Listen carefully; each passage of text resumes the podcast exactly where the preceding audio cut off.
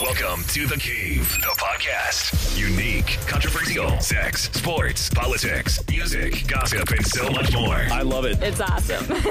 With your host, DJ JC.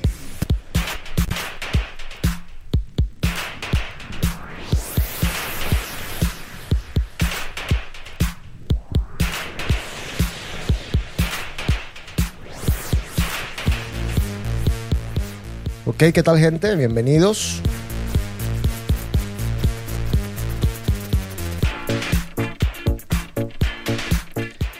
Esto es The Cave, abril 14, 2020. Tenía tiempo que yo no veía a estos muchachos tan enardecidos con un tema. Hoy vamos a hablar del Italo Disco, que fue parte principal, protagónica de por lo menos mis años mozos en Barranquilla era lo que mandaba en una época, por ahí en los 80. Hablaremos un poquito de por qué era tan importante en Barranquilla, la influencia, cómo llegó. Hoy vamos a hablar del Ítalo Disco. Me apasiona, es un, un tema, porque es una música que me encanta. Bienvenido, señor Juan Carlos Charri, ¿cómo va? José, bien. Eh, me siento el eco, pero espero que no sea un No. remix de lo que estamos hablando. No, todo bien. Todo bien. Bueno, este, sigo encerrado, sigo, seguimos encerrados, pues vamos a hablar del Ítalo Disco, también conocido como mini- música de Miniteca en Barranquilla, de donde venimos, pero, pero bueno, no, hay que hablar del encierro de, de este COVID-19, pero bueno, aquí vamos, saliendo adelante, por lo menos tengo tiempo para hacer el programa y eso es lo que, lo que más me alegra. Este tema interesante, gracias por invitarme. No me merezco estar aquí porque es un tema muy complicado. Honestamente, aquí No. deberían estar los que saben de esta vaina. No, no. Pero yo, yo, yo lo viví, lo viví con muchas ganas, la verdad. Conocí a gente que estaba demasiado, demasiado metido en esta película. Demasiado, demasiado. Yo, a raíz del programa del rock en español, recibí muchos, muchos comentarios positivos. Y la gente me dijo, tienes que seguir haciendo programas relacionados a la música, de temas así interesantes como fue el rock español. Fíjate que yo el rock español era un tema que yo no manejaba muy bien porque yo lo cuento. Yo en ese momento, para mí el rock español no fue importante en mi vida. Este, en cambio, este, a este le metí más tiempo, le metí horas quise asegurarme de algunos conceptos porque, porque sí lo viví, porque sí fue parte de mí. Señor Osvaldo, ¿cómo está usted? ¿Cómo le ha ido? ¿Qué tal, José? ¿Qué tal, Juan Carlos? Eh, muy bien. Estoy, como tú decías, es, vine, vine cuchilla. Eh, Ajá. porque, porque yo, la verdad, para serte honesto, como tú lo dices, este género fue bastante influenciador para nosotros en nuestros- nuestra época de teenagers, digamos. Sí. Pero para serte honesto, eh, yo nunca his- este, yo nunca me preocupé por saber de dónde viene, cómo se originó, este, por qué llegó hasta nosotros y, y qué influencia tuvo en el, en el mundo de la música. En fin, eso yo creo que es bastante interesante y, y bueno, esto creo que creo que va a ser un, un programa bastante interesante y esperamos esperamos que le guste a la gente.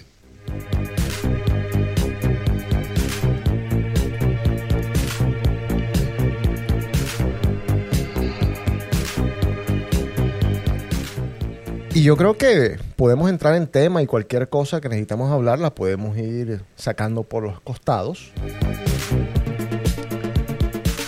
El Italo Disco, también conocido como Eurodisco, New Wave, Euro Energy o High Energy, es un género musical que se origina donde más que en Italia, por eso se llama Italo Disco, y que se produce entre finales de los 70 hasta finales de los 80. Tiene flu- influencia dance, pop y electrónica. Para la instrumentalización se usaron baterías eléctricas, sintetizadores y hasta vocoders, lo que te modifica un poquito la voz. La mayoría de las canciones se cantaban en inglés, italiano y español.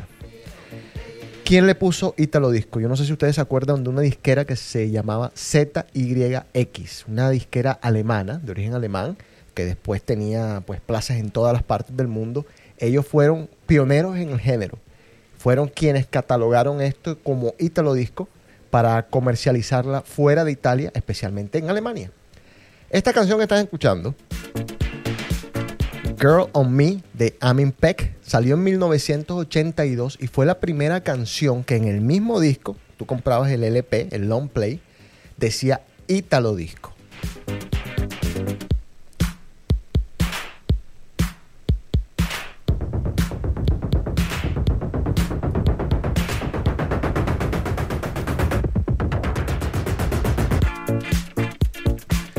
No es una canción muy famosa. Yo no me acuerdo haber escuchado esta canción, pero es estándar. O sea, hay que ponerla porque, pues, le dio como que el empujón al nombre, no al género, pero el nombre sí.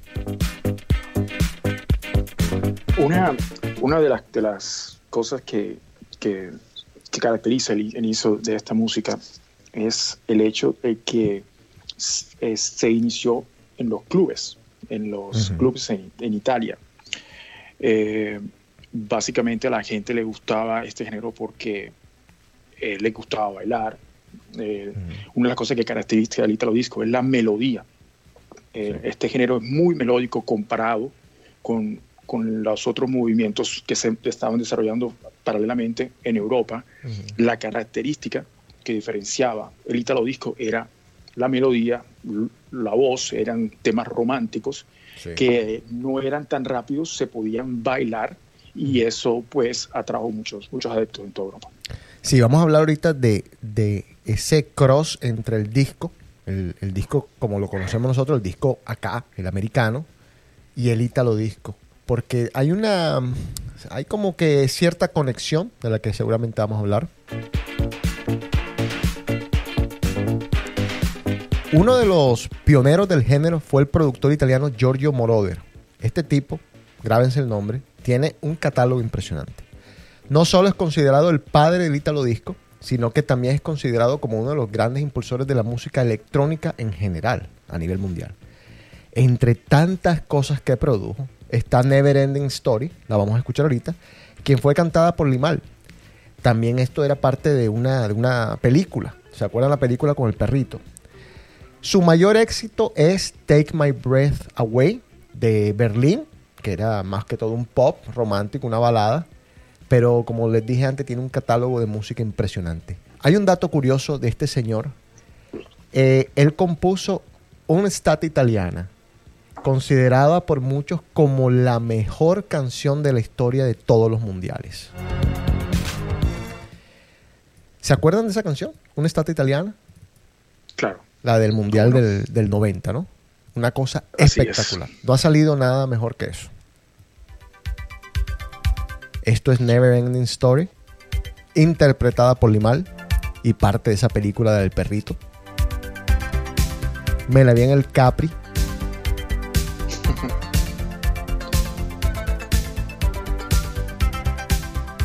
Me la vi como 3, 4 veces esa película. Yo también, sí.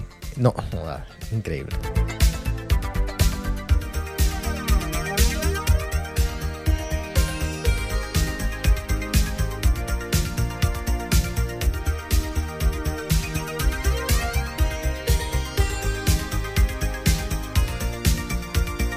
Una, una, de las cosas que, que llama la atención del, del Italo Disco es la cantidad de que fue producida, la cantidad de, de música que fue producida en este género, sí. que sin embargo no fue popular toda, sino que algunos, inclusive algunos temas eran populares en ciertas partes de Italia uh -huh. y otros no tanto. Lo mismo pasaba en ciertas partes de Europa, que son eran populares.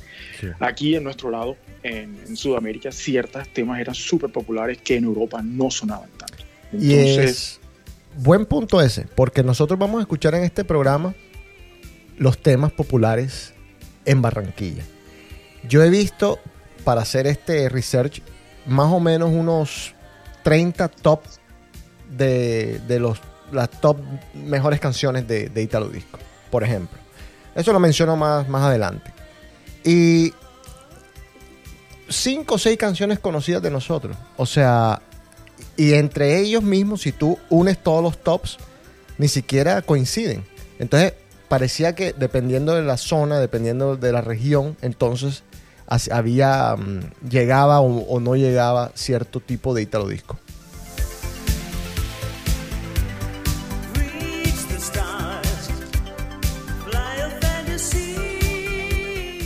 Juan Carlos, ¿cuál fue tu primera tu primera canción Italo Disco, la primera canción de la que te acuerdas de este género? No, esa pregunta difícil, José, porque es que eh, en Barranquilla en esos momentos era una época de transición. Primero que estábamos jóvenes, 11, 12 años, teníamos para la época que Sí. habían discotecas que nosotros jamás íbamos a tener acceso a esa edad. Cafmar, por allá en la 76, enfrente de Ricardo Pereira, y al lado de al lado del, del- del San Andresito de los Ricos, ¿cómo se llamaba? Este, Almacenes Populares del Prado. Esa- es- es- es por ahí es donde está. Por ahí tenía Gina Ferran también el, el, Claro. el- salón de belleza. Sí, el con- sí, sí, claro. Bueno. Bueno, pero e- era- e- es, muy difícil que, me, que yo, yo darte un, un nombre porque era, era mucho lo que, lo que salía, esa, la 72 era, era, era mejor dicho, el, el- el epicentro de la moda, la Quinta Avenida de Barranquilla, Jackson Faction, el Rancho El Gin, la gente se vestía los... ¿Por qué te ríes? hombre? Te agarraste porque- como- O sea, es un programa serio y tú te ríes de lo que estoy diciendo, pero dale, pero dale, sí. porque me- me- me- la quinta, Pero, la, era- quinta avenida de, de Barranquilla. Lo que, lo, que, lo que pasa es que yo me estoy imaginando la, la, la, la foto. Claro, uno, sí, uno se hace la, sí, la imagen completa, la 72, la quinta avenida de Barranquilla, y dice uno, bueno, pues sí, o sea, ¿cómo se lo voy a discutir a este tipo? Obi Seton era el Rap Lauren de, de Barranquilla, ¿sí me entiendes? Claro. Sí, sí. Seton.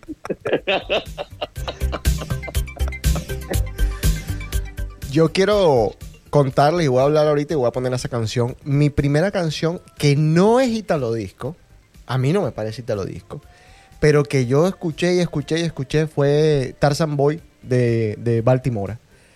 Porque en ese momento también estaba MTV dando pininos por ahí y como que veía el video mucho. No sé si, si MTV, por ahí si Osvaldo puedes ver en qué año salió MTV para ver cómo se cruzaron esos tiempos, porque yo tengo esa imagen de escuchar bastante Tarzan Boy.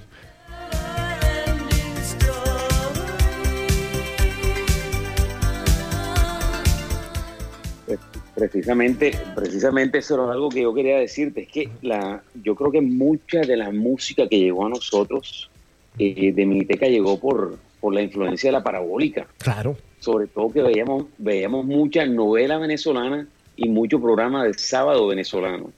Y en ese, en ese momento era el boom de la miniteca venezolana.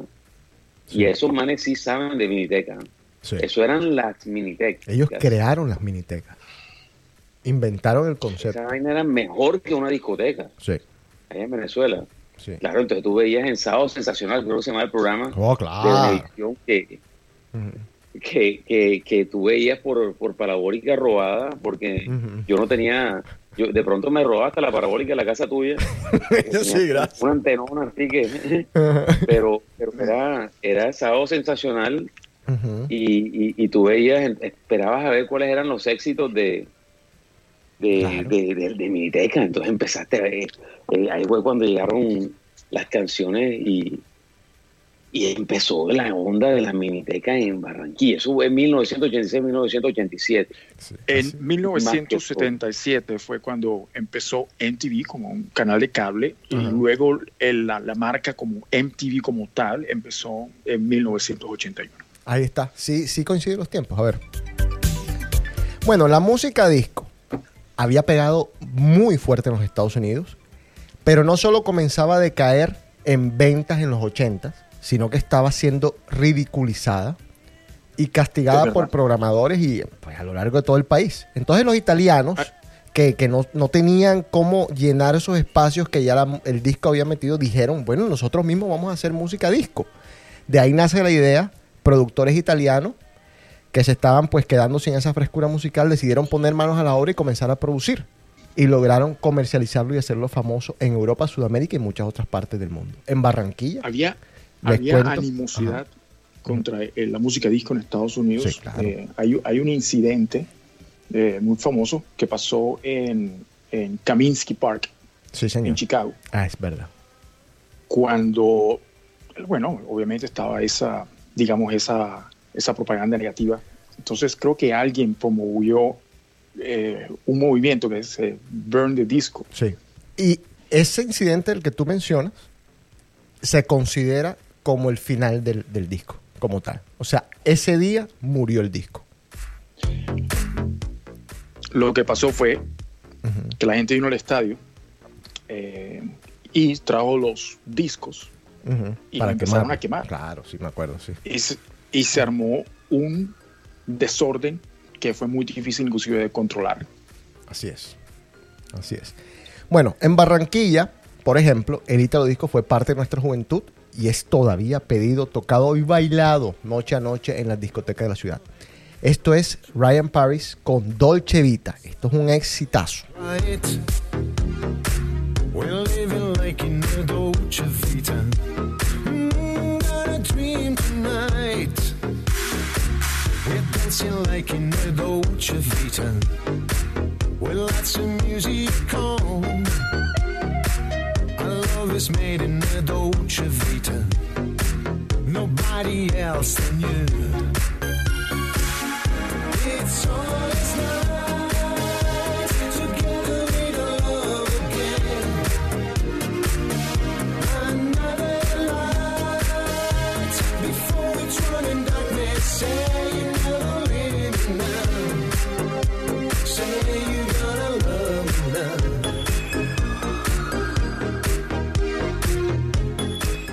Yo digo que uno de los atractivos, y esto lo digo no criticando punta a punta o nota a nota, yo creo que uno de los atractivos era lo simple de la música. Era una música catchy, una música simple que te podías aprender, que te iba a gustar. Era fácil de digerir. Esto es Tarzan Boy de Baltimora.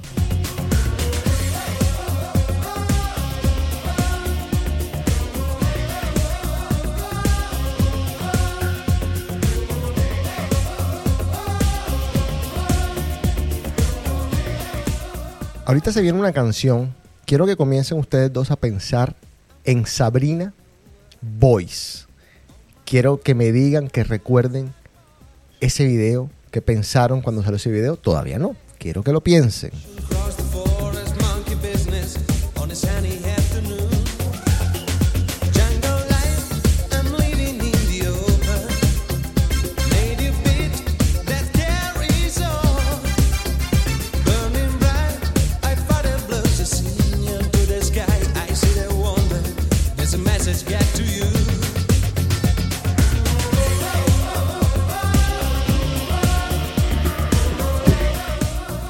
Yo todavía, y se los dije ahorita, tengo mis dudas con Tarzan Boy de Baltimore. A mí me parece muy pop esto. Eh, me parece muy bien producida.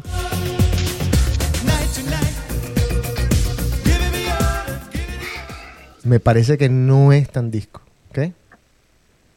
No, no, no es tan disco, pero es que para Barranquilla esa canción es el símbolo de Estéreo, Uf, de Joey Lozano ahí sí. y de todo ese combo de DJ de esa época. Este, sí. es como el Silent Morning. Yo sé que de pronto el Silent Morning no está por aquí. Silent lista, Morning, vamos a hablar ahorita de Silent Morning. Eh, esto es Spagna Call Me.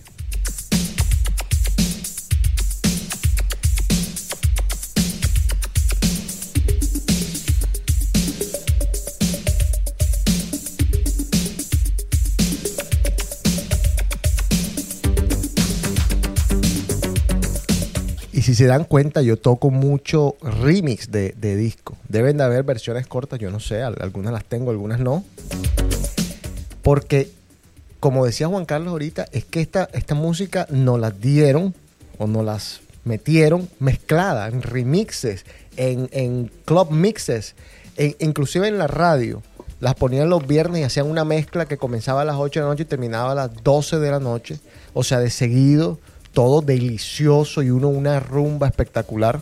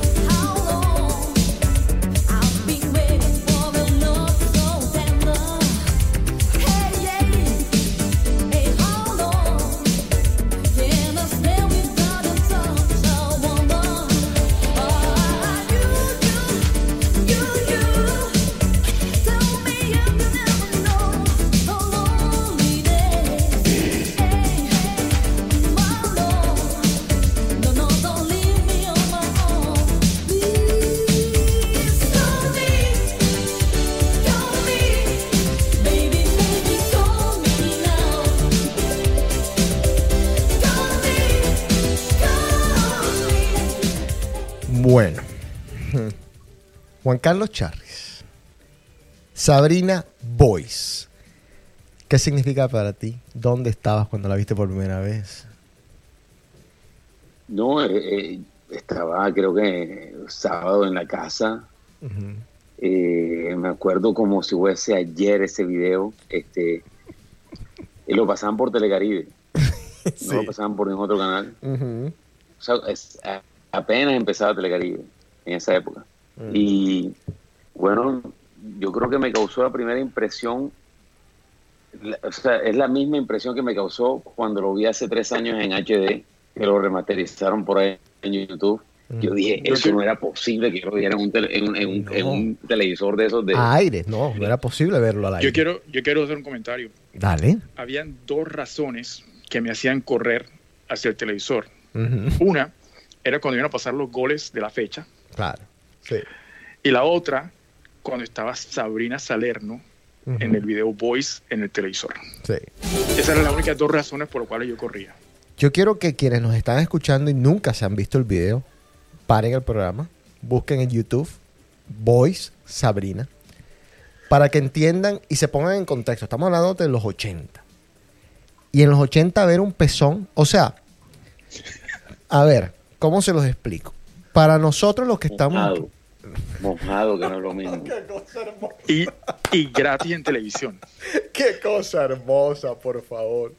Bueno, para, para, para que entiendan un poco cómo son las cosas, porque hay muchos niñitos que no van a entender ¿qué- por qué se impresiona un pezón. Mira, cuando nosotros veíamos las propagandas de Leonisa, que eran panties, vestidos de baño, que eran brasieres, o sea, nos causaba cierta cosquillita, porque nosotros Algunos no teníamos... Del, del, del room. Claro, sacaban. claro, y, y- y los pasaban a veces a ciertas horas, porque todo era, uh, mejor dicho, cuidadito ese niño va a ver un pezón. Cuando sale Sabrina Salerno No, con ese ¿Te, pezón, te acuerdas una- un comercial de jabón Rexona? hermoso. Sí. Hermoso. No. No, se vulgaron. Vamos a, espérate, mientras seguimos hablando de este tema. va con el comercial. eh, con- Eh, Eso, eso era soft porn para ahorita, nosotros. ahorita sale con el cuento del pelo halo. ¿Te acuerdas del, del, del champú halo? No, tienes el pelo halo. Esto es Voice de Sabrina. La canción con la que Juan Carlos Charri se desarrolló. Yo no fui el único, yo no fui el único, ¿eh? Yo no fui el único. Era así una matanza con esta canción, una matanza con esta canción, te lo juro.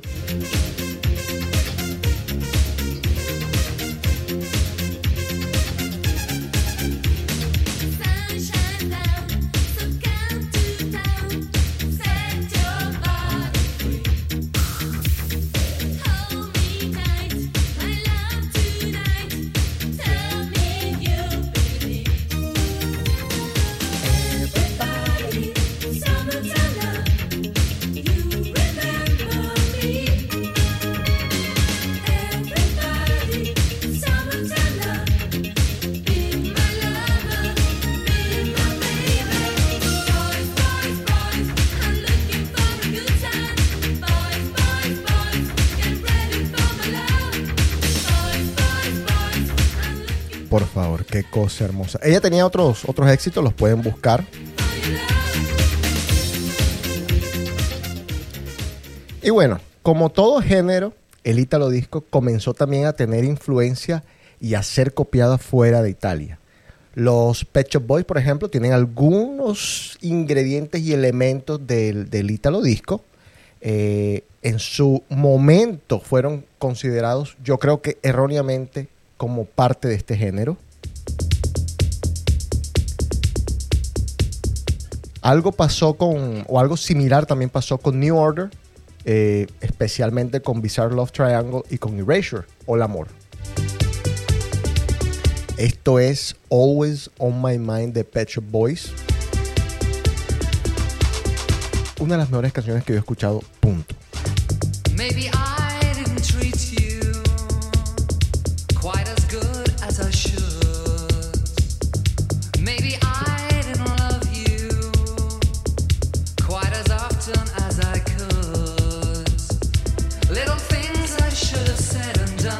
Esta canción es un, es un cover. Sí, eh, Lo canta- Muchos artistas la han, la han cantado. sí. Yo se- le vi una la interpretación espectacular, ¿sabes a quién? A este mm, Elvis.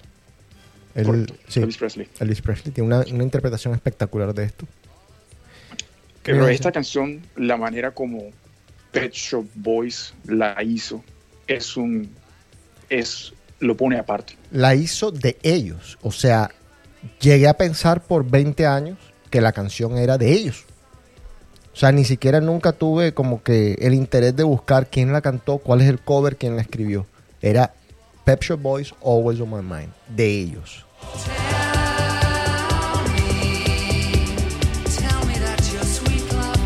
Y voy a contarles algo, una anécdota. Segundo CD que compré en mi vida. Segundo CD, los CDs apenas estaban saliendo. El primero fue Faith de George Michael. Este fue el segundo, Introspective, se llama el disco. Espectacular el disco de principio a fin. Uno se los, se los tenía que tragar los discos completos, no es como hoy en día. Y yo me lo escuchaba de principio a fin completo. Era una cosa, qué tiempos, por favor.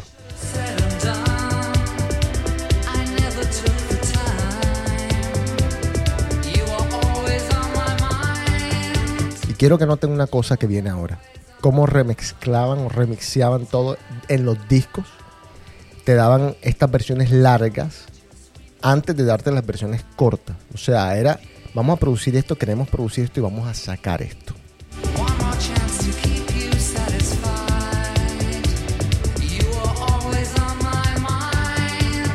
One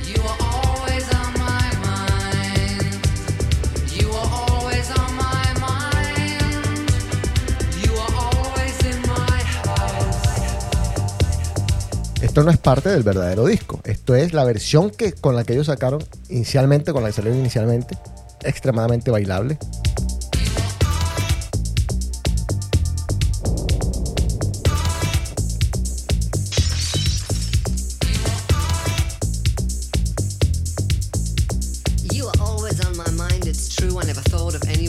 But you. You are on my mind, and in my dreams, I should have stopped to make you see you are always.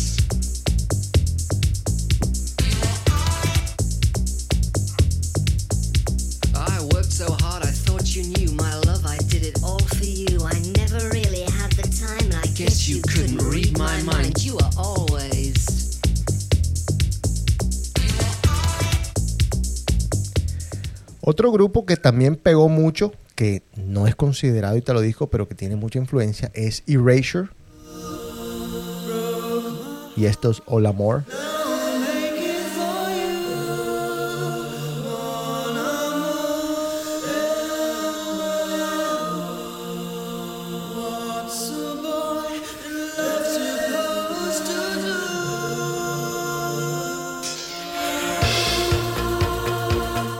No sé qué opinan ustedes. Yo creo que una de las razones por las que a estos los meten en el mismo combo es porque los DJs las mezclaban, las canciones entre sí, y parecía que fuesen el mismo género, eh, salieron al mismo tiempo. Entonces quizás por ahí llega la confusión. No sé qué piensan ustedes.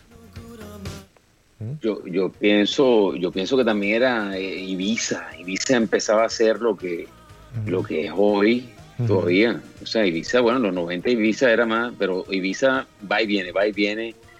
Este, y, y esa canción Domino Dancing de- del mismo disco Oh, espectacular. de, Introspective. de, de donde está oh, intro- ¿cómo es el nombre? Yo tengo, yo tengo todavía el, Sí, Introspective, que tiene como unas líneas de televisor de varios colores al frente. sí. Exacto, yo todavía tengo, yo tengo ese long play, yo lo tengo. Ah. Lo tengo porque en esa época eh, los sábados eran, la plata que le daban a uno era para Fedco, Melomanía y el Rancho El. Ahí ya está, se fue la plata el sábado.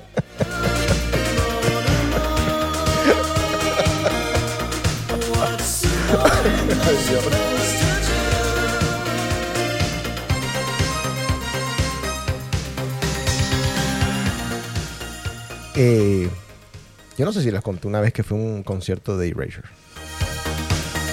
Una cosa espectacular. Pero era todo el mundo era gay. Menos yo. Menos yo. Les juro que fue una cosa. Me tocó irme en la como la séptima canción me tocó irme. La agarradera culo, no me la soporté más. Dije, no, aquí no salgo, no salgo virgen Yo- de yo- esta. Yo me imagino eso porque una Mm. vez me pasó una vaina similar. Loco, todo el mundo sin camisa. El único que tenía camisa era yo. O sea, era increíble. Sí, lo bueno es que, lo bueno es que tú una, a una vaina de esas y ya por default asumen que tú, que tú también. Ah, pero por supuesto, por supuesto. No, y el que me vio salir dijo, uh, sabíamos mirarlo. Caga. es cagar.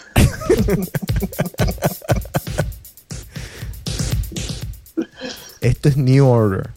Bizarre Love Triangle. Excusen mi pronunciación, ¿eh?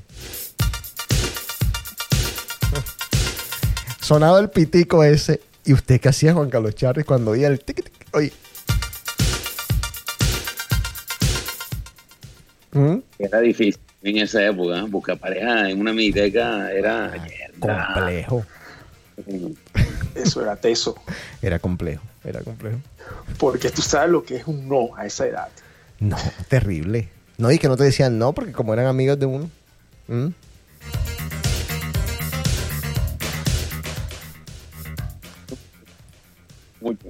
No se te oye nada, Juan Carlos.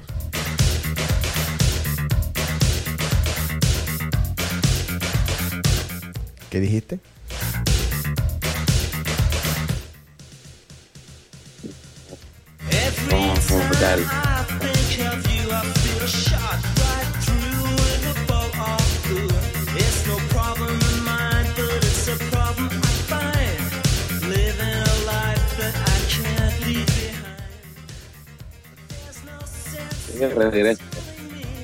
¿Qué? Nada. Juan Carlos está teniendo problemas de sonido. Le va a tocar ponerse sus... tiene- o el tiene teléfono. Sí, o trae el teléfono o, o no sé qué va a hacer. Ese, ese le, le pasa a la gente que se pone a, a intentar usar cosas eh, inalámbricas, como estamos en el programa. Esta canción que, que- que tú acabas de poner, eh, Ujú. Bizarre Love Triangle, está entre mis tres favoritas De toda la vida. de, de, de este tipo de música, digamos. Aunque no es, no es Italo Disco, pero o sea, que nosotros nos la ponían en un mismo paquete. Claro, exactamente, sí, sí, exactamente, sí. Es una canción sasa, o sea, por donde la veas, por don, como la quieras considerar.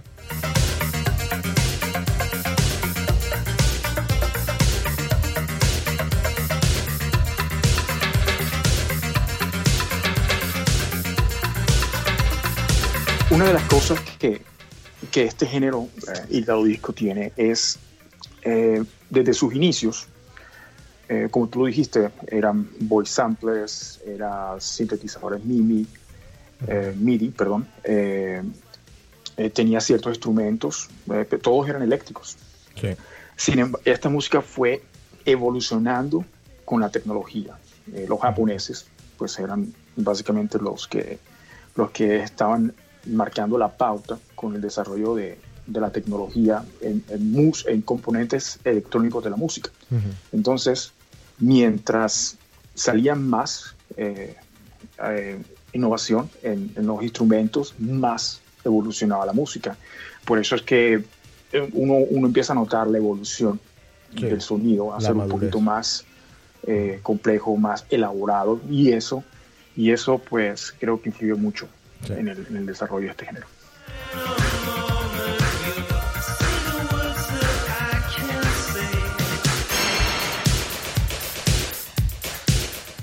En Canadá se vio su influencia en grupos como Trans X, eh, con Living on Video, Lime con Angel Eyes, hice también una canción más o menos conocida. En Alemania, Modern Talking, con, eh, ellos tienen muchas canciones. También está eh, Bad Boys Blue, Fancy Joy, entre otros.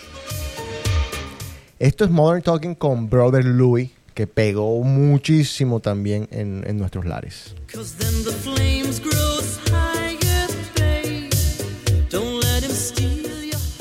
Ahora te tenemos de vuelta a ver. No, aquí estoy. Ah, Aquí estoy ya. Problema técnico. pero. Perfecto, perfecto. Ahora suenas como eh, el Galperia, pero bacán. We cannot live together, try Don't let him take your love from A mí se me había olvidado esta canción hasta hace un par de días que la escuché con Obi DJ. no good. Can't you see, brother Louie, Louie, Louie? I'm in love, set to free. Oh, she's only looking to me. Only love breaks a heart, brother Louie, Louie, Louie. Only love's paradise. Oh, she's only looking to me.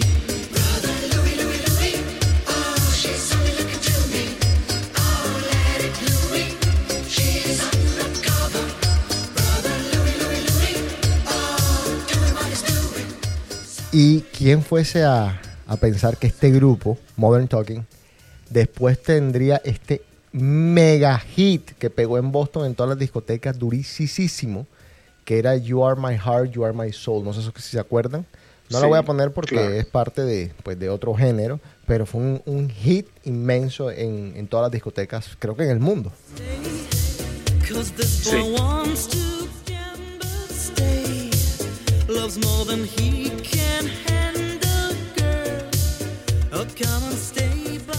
Y esta canción es de Bad Boys Blue. Se llama How I Need You, otro super hit del Italo Disco.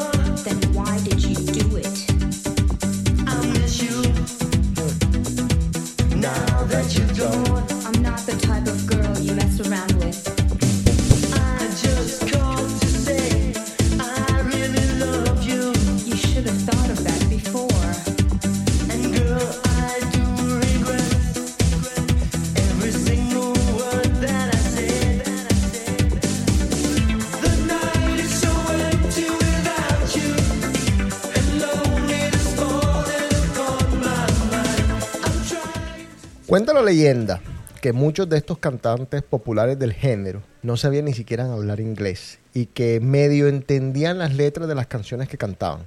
Algunos productores de la época dicen que el 90% de las canciones que hacían eran tan pero tan malas, con una producción tan pobre, que nunca ni siquiera veían la luz del sol. Y en algunas partes de Italia se avergonzaban del género, todavía se avergüenzan del género, y los DJs italianos no querían tocar ese género. Por eso yo hice una referencia temprano que dije, el italo disco era casi que el vallenato en Italia, que en algún momento no era aceptado por algunas clases sociales, por algún tipo de gente. Y bueno, eh, a pesar de ser que, que nosotros pues allá la- lo, idolatrábamos en nuestra parte del mundo.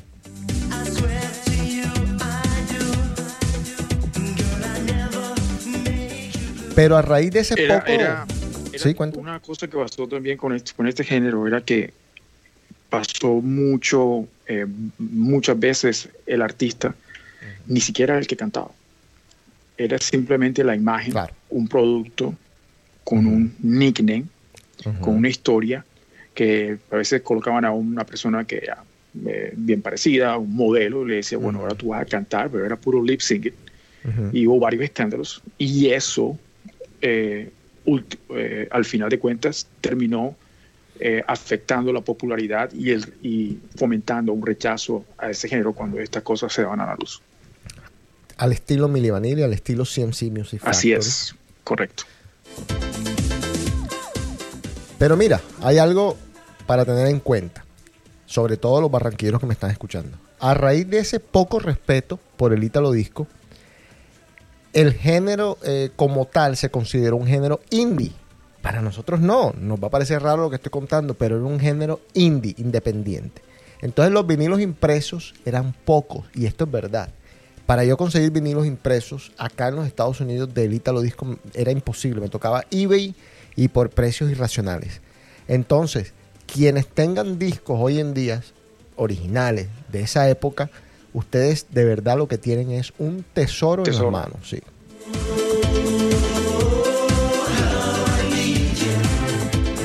Y yo les contaba que muchas revistas no coincidían ni siquiera en sus tops. Bueno, en el 2009 la revista Fact, que era una revista respetable, hizo un top 20 de los mejores Italo discos. El 1 fue Take a Chance de Mr. Flyo, el 2 Remember de Gino Socio, Y el 3, Bad Passion de Steel Mind, ninguna conocida por nosotros. Esto que están escuchando es Take a Chance de Mr. Flagio y para algunos de ustedes, o muchos de ustedes, será la primera vez que la van a escuchar. Quizás la última.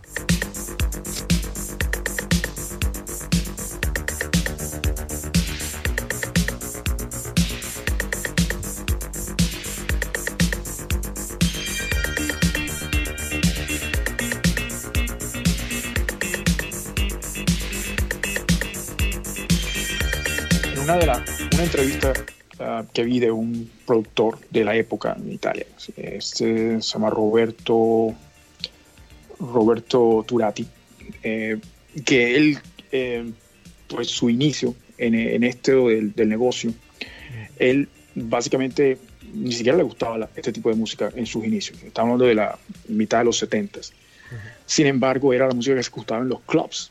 Y entonces a él le gustó el ambiente, le gustó la música y, y se empezó a. Se metió en este negocio. Entonces dijo: Voy a, voy a ser DJ porque me gusta esto. Eh, más, más adelante, bueno, después de que él, él lanzó a varios, a varios cantantes de este género, él comentaba que su compañía que él fundó, luego empezar a producir, hacía 60 discos por mes. Ah. Era una cosa impresionante. 60 discos. Ok, 60, ya, sencillo, entendí. Ok. Pensé que era 60. nada más. Y, exacto, y entonces la cantidad, la cantidad era impresionante, pero Sí. la mitad básicamente era mala calidad. Sí, malas producciones. Sí. Bueno, pero hablando de las buenas, buenas, buenas, buenas canciones del Ítalo Disco, aquí está yo creo que la favorita del señor Charris.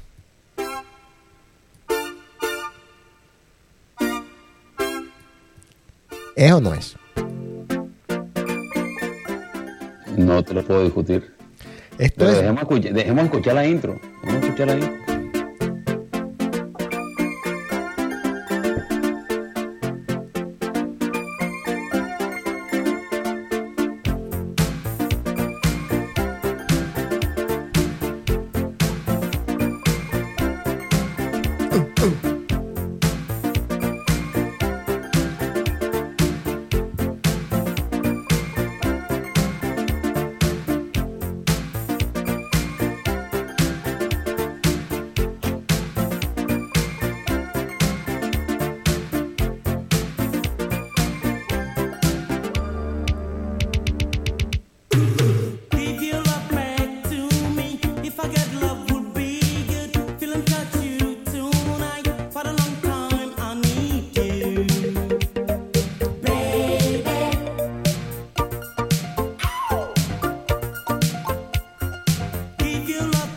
Bueno, esto es Brian at the Eden, se llama Sonsi Girl.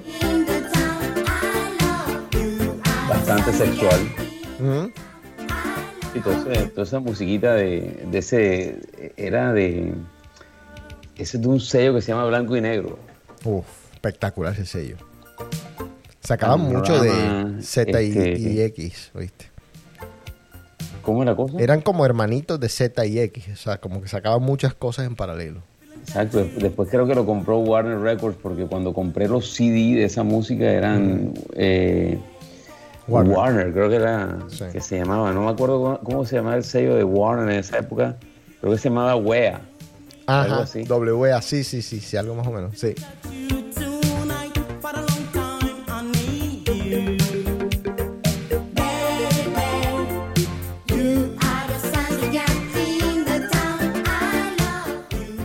¿Qué otra canción, Charris? Esto es un quiz. Famosísima. Es de este grupo que se llama Brian and the Eden. No sé si te acuerdas. A ver. Cinco, cuatro. No joda. me va- me- Creo que es Celebration Tonight. Exactamente. Y esta sí fue una canción que trascendió. Esto fue casi que pop. Se escuchó en 200.000 discotecas.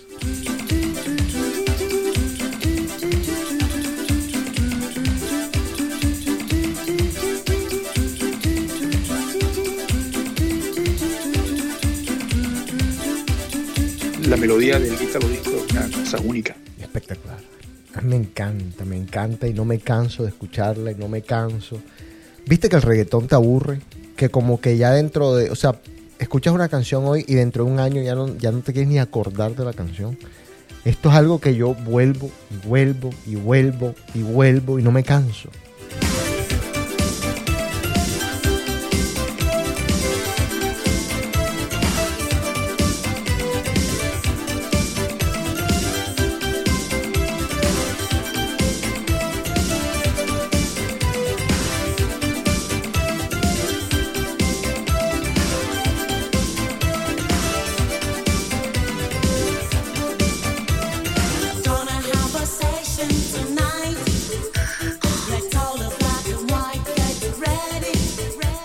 Quiero que piensen un poquito de su primera discoteca, perdón, de su primera miniteca.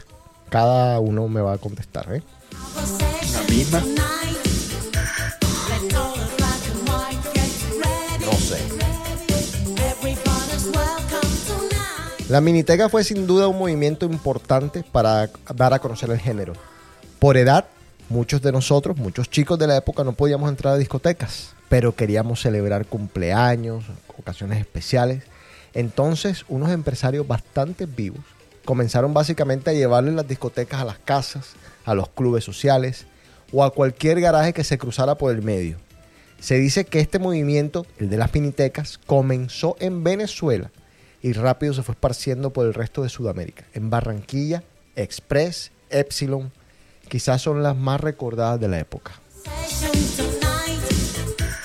Primera miniteca, señor Juan Carlos, ¿cuál fue? La primera miniteca no fue tan miniteca, pero, pero sí, sí fue miniteca. Fue en la casa de Andrés Estrada. Espectacular, ¿de verdad? Sí, Don sí, de Andrés verdad, Estrada. de verdad. No joda. Bueno, Sí. ¿y, y de qué se trató? ¿Cuál fue Express? Este, no, no, no fue ninguna. eh, fue- eran con luces prestadas de amigos de Estrada que pusieron. Yo llevé los discos, me acuerdo yo. Yo, Ah, yo sí. tenía bastante discos. Ah, pero no, discos no tenía mezclaban, simplemente ponían una canción tras otra. Sí, había que parar la música, todavía no había mezclador. Espectacular. Eso ya eran, Sí. ya eso eran palabras de. O sea, ya tener mezclador, eso era ya el No, otro mundo. Era, No, no, no, el que tenía mezclador ya, ya no era virgen. No, no, no, nada, nada, ya, ya, ya no, eso, eso ya era a otro nivel. Claro, claro. Y, y uno compraba sus discos y habían discos que realmente hacían en Colombia y otros discos que tocaba comprarlo. La diferencia entre un disco de sello colombiano a un disco americano, que, que le decíamos así, eran de tres veces la diferencia de precio. Era una cosa increíble. Sí. ¿Tú, y, Eh, ¿tú tiraste alguna de miniteca tú mismo? Eso es una historia que no sé si contar, pero... No, pero es que claro que la vas a contar. O sea, si ya comienzas siempre, tienes que terminar contándola. Ajá. A ver, me preparo. No, no, no, sí, e- e- es, sencilla la cosa. Cuando yo cumplí 15 años, me dijeron, no, que, que mi- si no, tu papá te dicen que quiere, va a cumplir 15 años. Yo dije, regálame una miniteca. Sí. Claro. sí, ajá, sí. Por otro lado, me regalaron los discos y ahí venía co- comprando discos y todo el cuento, obviamente grabando cualquier cantidad de cassette. Claro. Este, el contrabando venezolano era, esa época era una locura. Y, y bueno, me contrataron, mi, mi papá consiguió un electricista, me montó la base que se llamaba, que era la que tú subías al techo. Claro. Eh, el, el- había un aparato que no me acuerdo el nombre ahora, que lo, lo vendían en Surtiesterio en el centro, Ujú. que, era el que hacía que se movían las luces. Hermoso, hermoso. La araña, tal, eso había que comprarlo. Y sobre, y sobre todo el, el Shiny Disco Ball, o sea, la, la- la famosa bola esa de espejo, Oye, qué cosa hermosa, sí, sí. que tenías que monta- montarle un motor Sí, que para que para que, girara. para que girara. Y una después luz que se la ponía. linterna. Si no tenías la plata para comprar el proyector, ponías una linterna que tenías que cambiar la pila a la mitad de la, la, mitad de la rumba. Sí, sí, sí. No, Bueno, jodas. total, y se hizo todo el montaje bastante local, bastante ¿No había humo? económico. ¿No porque había humo? No había para más, ¿sí me entiendes? Pero sin embargo, con su base y todo, Mm, no era Epsilon, no era Express, que eso eran unos presupuestos altísimos. sí, claro. Claro, entonces a mí no me iba a contratar ningún quinceañero de Gisela Huete ni de esa vaina. A mí, a mí me contrataron en el barrio Las Mercedes. El, el- el primer contrato. Oye, cuando le digo a mi mamá que ya tengo el primer contrato, me dice, ¿dónde? mi mamá se imaginó que era de pronto por ahí cerca, ¿no? Que- le, dice, le, dice, le dice, Juancho, te vas con él. Tu papá. Hasta ahí, se- hasta ahí se acabó el negocio ya. Trato único. No Este es Book of Love, Pretty Boys, Pretty Girls. Otro clasicazo.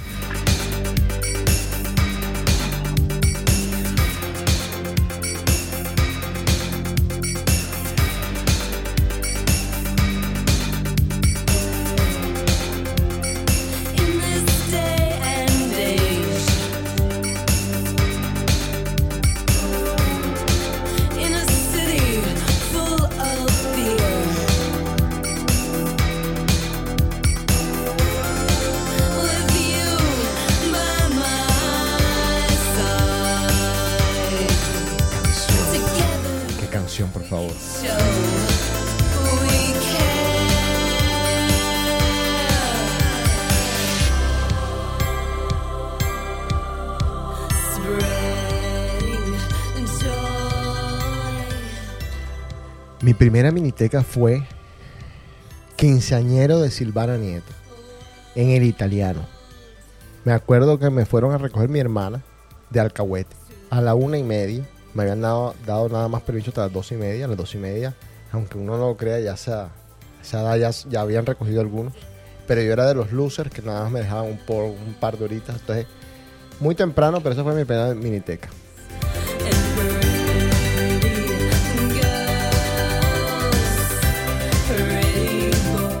Señor Osvaldo, ¿cuál fue su primera miniteca? ¿Sabes que la, la primera miniteca que también fue en el italiano? Y yo no me acuerdo ni de quién fue. Yo creo que fui de Sapo. ujú. Sapos no invitados para quienes Exacto. Ni por- yo ni me acuerdo, pero sí me acuerdo que fue en el italiano. Ok. Eh, ¿Fue alguna de las famosas? ¿Express o Epsilon? o? Eh, creo que era Express, si no estoy mal. Express es en el italiano. Bueno, esto es Brian Ice, Talking to the Night.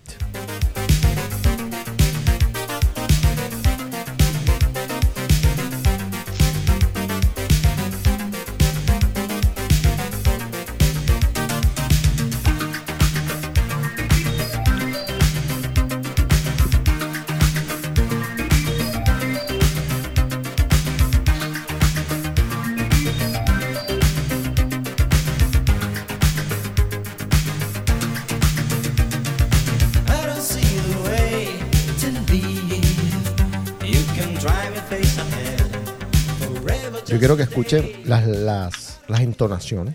Los, los acentos son fuertes de los cantantes. Como dice la leyenda, como cuenta la leyenda, es que muchos ni siquiera sabían hablar inglés bien.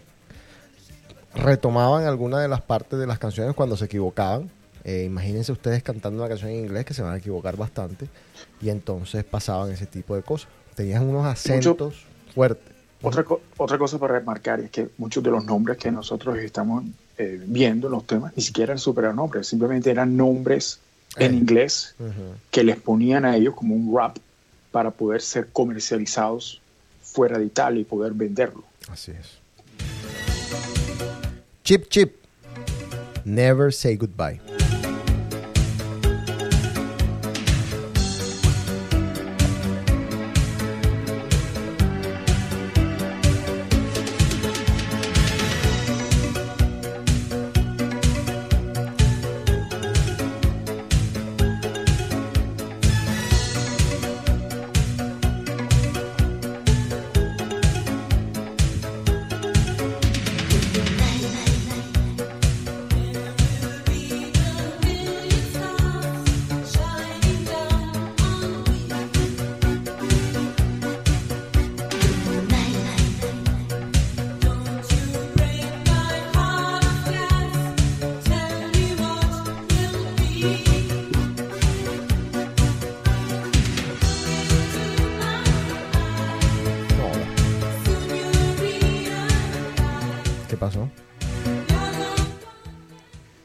No, que tú sabes que a uno le, le llegan recuerdos y, Eh, Ya por ahí en el 88 salieron unos zapatos que se llamaban los Zodiac, ¿no te acuerdas? Claro que Claro. sí, tuve. Tuve, tuve. Espectacular. Y, y claro, entonces los domingos empezaron, yo tenía unos primos que eran una joya, eh, eh, esos que se comían las 72, o sea, completica, Ya. y, y me llevaron a una discoteca, o sea, Lamplight en esa Oh, época. Pesada. Sí, sí, sí. O sea, hacía, hacía miniteca los domingos, imagínate, Claro, los domingos. claro. De Eh. una a seis o algo así, de una, de una de la tarde a seis de la tarde. ¿No se llamaban chiquitecas o algo por el estilo? No, no, no, se llamaba miniteca. Ah, ok. Yo Miniteca fui porque una era en la discoteca. Tú fuiste una vez. No, dentro de la discoteca. yo prohibido ir. A mí me prohibieron ir porque era un, No, no, un era tío mío, un tío mío era el, Yo- el yo, dueño. yo me escapé, yo me escapé, Sí. porque No, quedaba cerca de donde yo vivía. Claro, yo no y podía. fue una vez y yo quedé traumatizado. Para mí eso era un ambiente pesado. Pesadísimo. No, eso no, no, pero eso era, no, era pesado, pero eran, eran, no vendían alcohol. Pero la gente metía alcohol. Claro. Este, pero. Ah, no, vendían una vaina con Coca-Cola. Esa vendían como un. O sea, un- una, una, vaina rara ahí que vendían y tú te lo tomabas porque te daban como con la con el cover, te daban para pedir un trago. Pero cuando cerraban esa vaina, tú salías y eso era la peladera que salía caminando por los por para 72. Y uno decía, mierda, no, yo siga caminando para la casa y tal, el cuento. Uy. Sí. Eh, y, y en una de esas salidas le tiran un peñón, es una piedra, así, a la vitrina, a la vitrina de King Kong. ¿Tú te acuerdas de esa tienda? Claro, Sí. claro, sí. Ahí La que queda debajo de Fedco. Wow, ajá, sí. Luego tiran ese peñón y todo el mundo sale corriendo. Y me acuerdo la canción esa de, que, esa canción de, de Playboy. La- sí, sí. Sí. Esta canción es una canción bastante. Bueno, vamos a hablar de, de ese señor porque tiene tres mega hits. David Lime. El primero es esta canción que se llama Playboy, que es una canción que a mí me costó años, años, años conseguirla. Es más, no está en el catálogo de iTunes. O sea que no la puede uno conseguir en iTunes. Tiene que.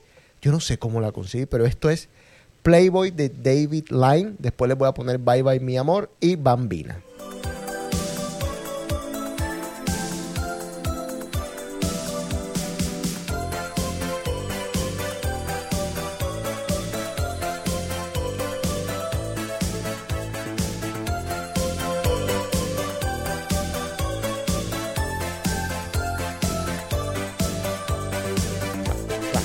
Taca, taca, taca, taca, taca, taca, taca, como espectacular.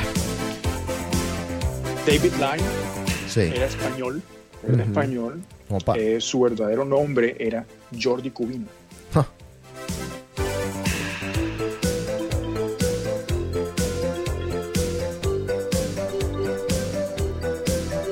Me encantaría que Netflix algún día dijera, vamos a hacer un documental de esto. Quisiera saber la vida de todos ellos. Hay unos que nada más pegaron una sola canción y de eso vivieron y dieron tours y hicieron de todo.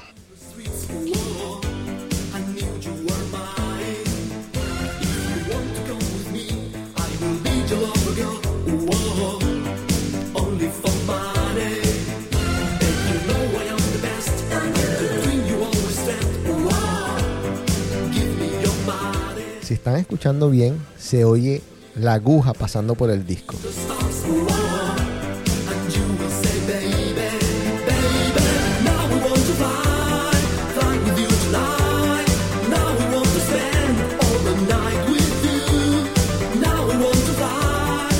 Son unos mini pops que suenan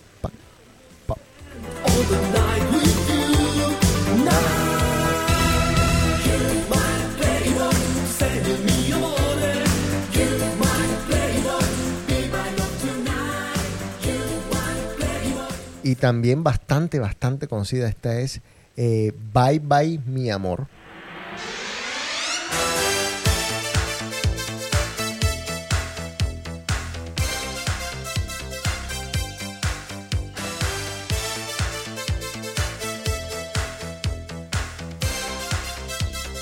¿Está vivo David Lyme, Osvaldo?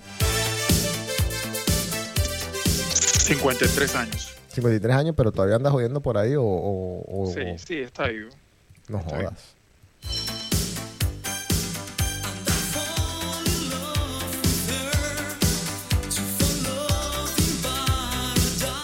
El que sigue dando tours y anda por ahí jodiendo en Perú, sobre todo bastante es Miko Mission. Ahorita vamos a escucharlo.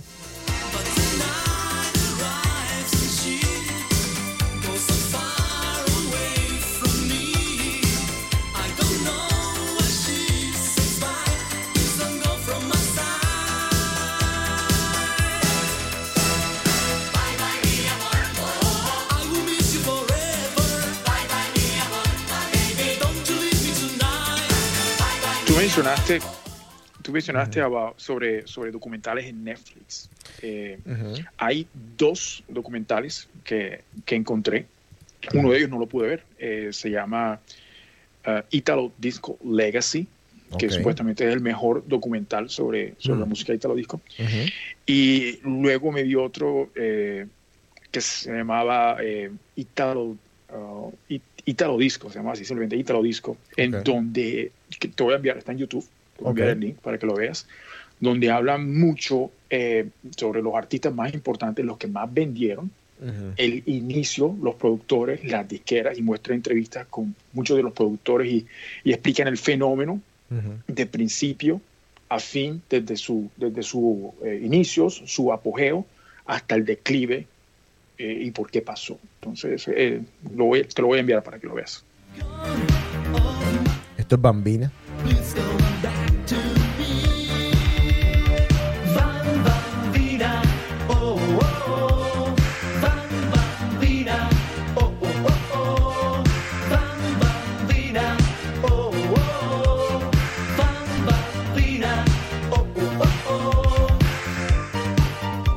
Hay que tener o pensar en algo que quizás nosotros no hemos discutido ni siquiera acá, y yo ni siquiera lo tengo en mi research, pero acabo de caer en cuenta. Estamos hablando de un género musical que tuvo que competir mano a mano con Michael Jackson, Madonna, Prince, con grandes, grandes talentos de la época, Lionel Richie, Stevie Wonder. Puedo seguir, seguir y seguir y seguir con todo esto de los 80. Es que, es que para nosotros los ochentas es la época dorada de la música. Es, en mi opinión, para mí los 80 No, es para, todo, es para el mundo. Es para todo el mundo. O sea, los 80. ¿Tú crees que para todo el mundo?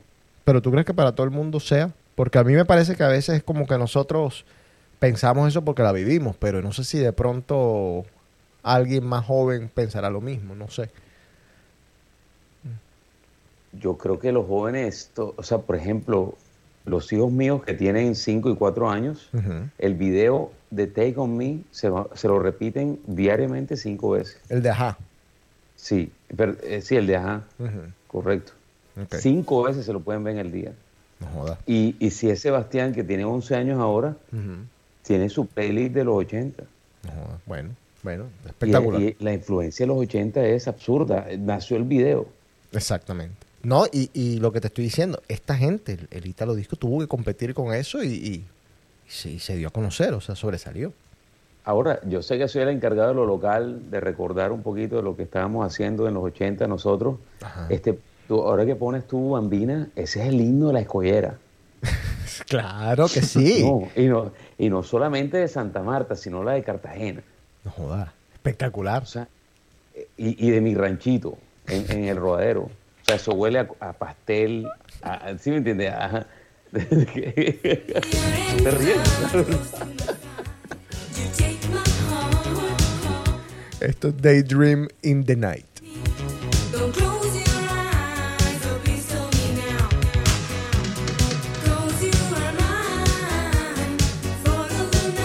Esa canción en su parte más importante. Esta. Esa canción tiene una parte importante que Dios. esperaba cualquier DJ de Miniteca para Oh, que la oh, gente ok. se olvidara. lo- Exacto. Déjalo ahí.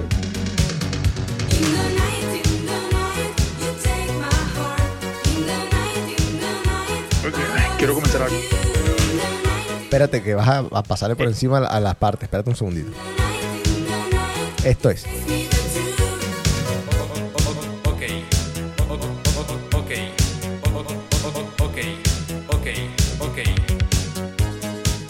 Hermoso, hermoso, hermoso. ¿Qué? ¿Qué ibas a decir? Bueno, que cuando esta, esta música obviamente fue influencia de muchos, eh, muchos eh, movimientos en Europa, especialmente en el norte de Europa, y luego en una segunda, en un segundo wave en los países del este de Europa eh, que estaban ya más cercanos a la, a la, a- a la caída de la, de la Unión Soviética. Eh, habían emisoras en el norte de Europa que solamente pasaban Italo Disco. Y eso marcó uno- una influencia impresionante de allí. eh, le- muchos grupos que después eh, tomaron la batuta en este género, luego del declive en Italia, porque en Italia ya esto no sonaba. Ya al finales sí. de los 80 en Italia esto ya estaba en completo declive, estaba en decadencia y no se escuchaba. Sin embargo, había re- reencarnado en otras partes de Europa luego se empezó a notar más la influencia en países del este de Europa después de la caída de la Unión Soviética. Esto es Baila Bolero de Fun Fun. Quizás una de las más conocidas del género.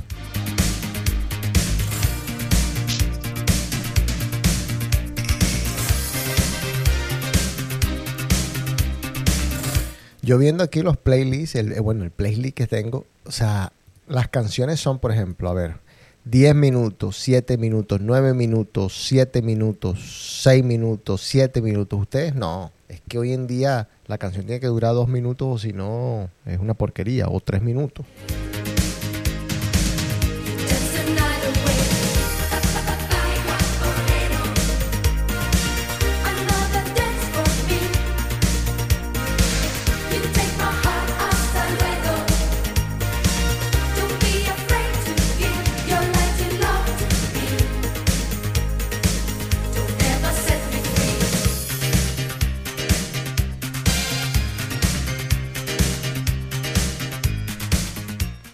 Otro muy conocido del género, y Osvaldo, te pido que por favor nos busques qué es de la vida de este señor Ken Laszlo.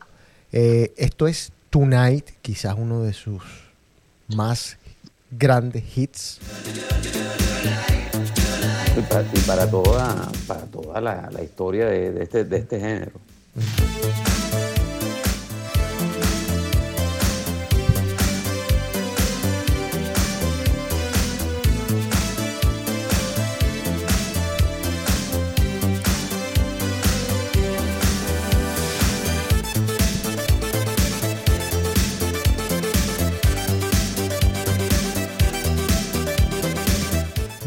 Les da gana a ustedes de bailar, loco. Esta es una de mis tres favoritas. ¿Cuáles son tus tres favoritas? Eh, precisamente Ken, Ken Laszlo tiene dos. Eh, Don't Cry Que es la que viene y esta ahora. Tonight. Y, y la otra que, que- que había puesto la, anteriormente. La de Bizarre Love Triangle de, de New Order. Order. Esas son mis tres canciones favoritas.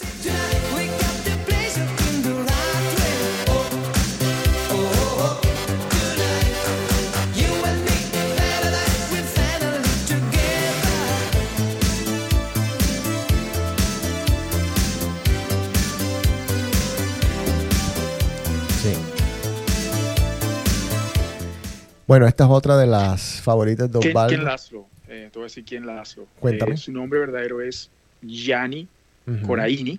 Eh, nació el 18 de julio de 1954. Tiene 65 años, todavía está vivo. Nació en Florencia, Italia.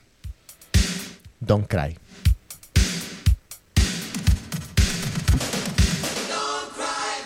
Ay, cuando sonaba eso en la discoteca, por Dios.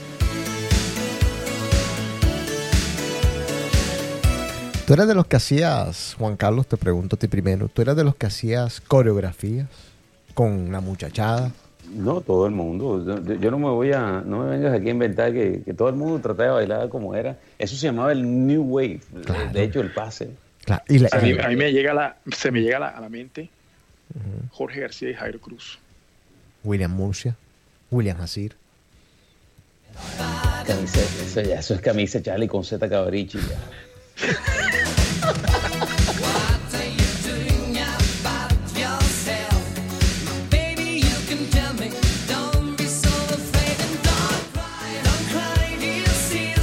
A mí se me viene a la cabeza Francesco Cianci, Gemo Hasenbrick.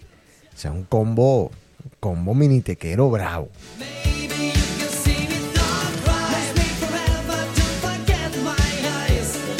De- no, de- no dejes al Molly por fuera. Y a José Acuña Porque se tampoco. resiente. Y a José Acuña tampoco se puede dejar por fuera.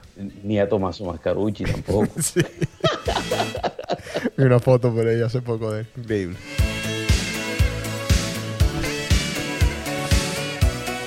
Las peleas casadas entre manes, no, es impresionante.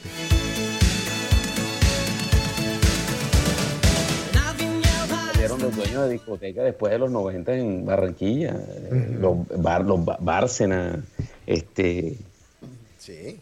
El mismo Víctor, que andaba por ahí. mismo Víctor también.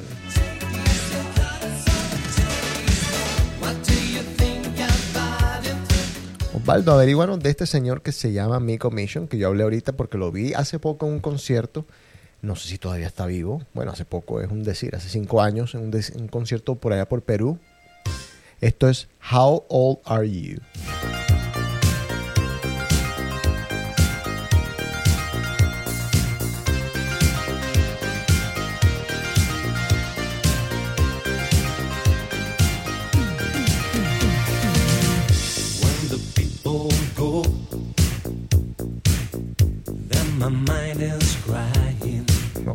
Qué vaina hermosa.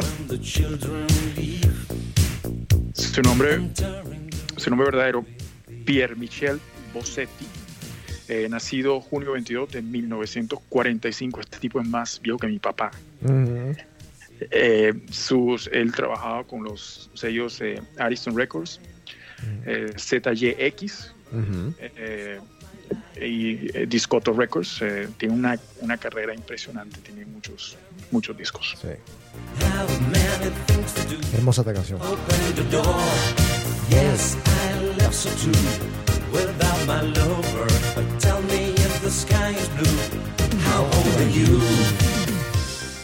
A mí me gusta mucho esta también de él, que se llama The World Is You. Oh, canción sasa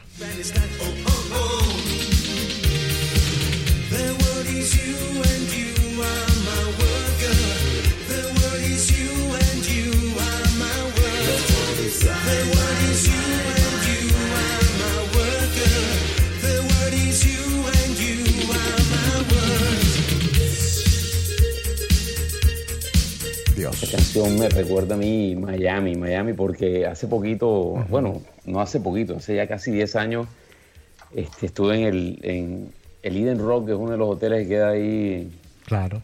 En South Beach, ¿no es? en, en South Beach, al lado del Fontainebleau, y, y tienen un bar que es pura música de los 80 y, y, y- y- y de la época que de Miami Vice y todo el estilo y el Sí. cuento. Y, y el día que entré a ese lugar tenían esa canción. Tenemos que The ir. World is You. Tenemos Esa que ir. es un espectáculo. Un espectáculo impresionante.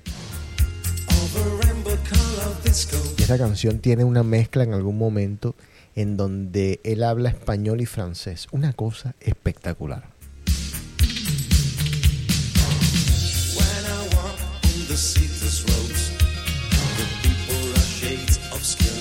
Creo que la, la escuchen después y la busquen, pero es increíble. No sé si, si viene por ahí, no sé.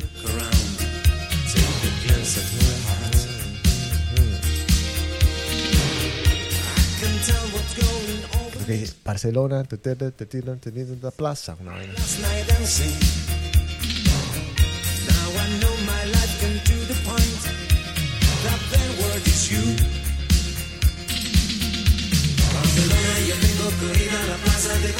Eso. Oh, oh, oh. Este, este señor. Espera, tu segundo. Francés. ¿Viste? Eh, inglés, español, francés en la canción. Espectacular. ¿Qué me ibas a decir, eh, Osvaldo? este tipo comenzó su vida artística a la edad de siete años. Oh, joder. Eh, Él aparecía en, en una comedia como cantante. Eh, a los 14 años fue un- estaba, ya era miembro de su primera banda que se llamaba y Pasi de la Música. Luego esta banda se llamó Oscars y participó en muchas competiciones eh, en donde fue ganando fama y, a esa- así como empezó su carrera artística básicamente. Bueno, búscame algo de Paul Lekakis. Esto es Blow Me Away.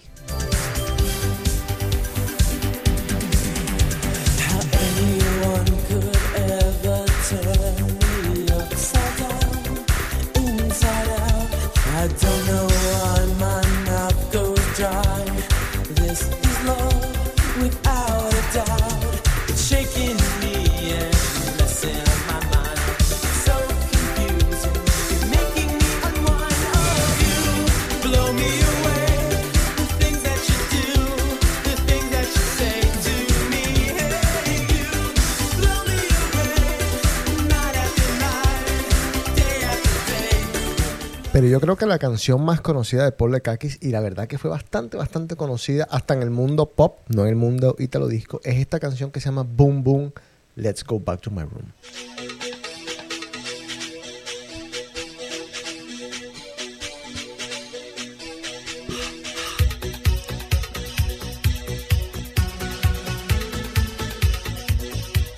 Cuéntame, Osvaldo. A ver, Paul Lekakis, para sorpresa, es americano. Ah. Eh, Nació en Nueva York el 22 de octubre de 1966. Eh, en su, su, su debut fue precisamente con la canción que estás mencionando, Boom Boom, Let's Go Back to My Room, que fue eh, eh, eh, lanzada en 1987, que fue eh, producida por los, básicamente los, los productores italianos que fueron los pioneros en internacionalizar esta música en los 70s y 80s, que eran eh, eh, Mickey Geragato, eh, Tom, Tom Hooker y Roberto Turati, que era el que yo estaba mencionando eh, en un comentario ante- anteriormente. Ok. Sí, se nota como estábamos ahorita diciendo que con el correr de los años la producción va subiendo. Esta es una producción mucho más madura si la escuchan. Mejor masterizada y todo. Esta canción es oh, una canción sasa de Sandy Martin, se llama People from Ibiza. Yo no creo haber escuchado ninguna otra canción de Sandy Martin, por ahí me equivoco.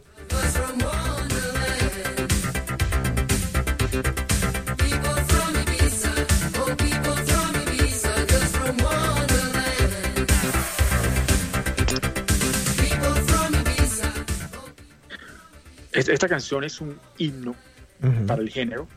Eh, es, eh, es inclusive eh, una canción que fue base de cover de muchas otras canciones ya en, en- en versión house y, y- y es una canción que ha trascendido el tiempo. Sandy Martin, su nombre es Alexander Martin, croata, croata, nació en, lo- en el 1959 en Zagreb, Yugoslavia, que ahora es eh, la parte de Croacia. Esta canción que yo voy a poner ahora eh, me hace recordar mucho a Carlos Javier porque vivía contando historias de esta canción, que fue una de las primeras canciones que él bailó en una discoteca, que un amigo se la enseñó a bailar. I'm Losing You, Savage.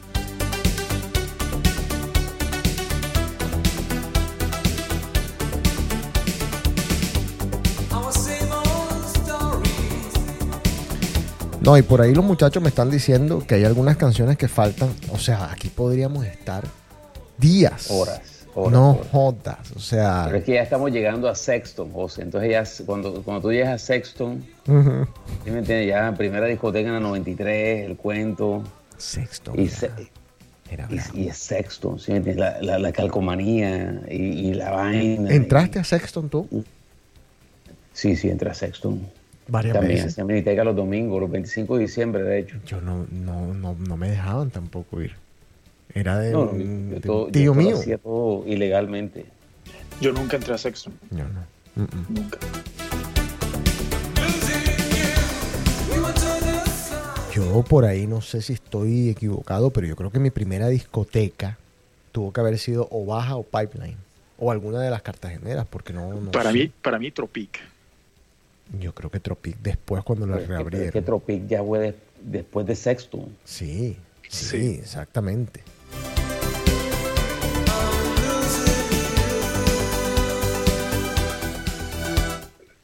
Savage es eh, nombre verdadero Roberto Zanetti, Opa.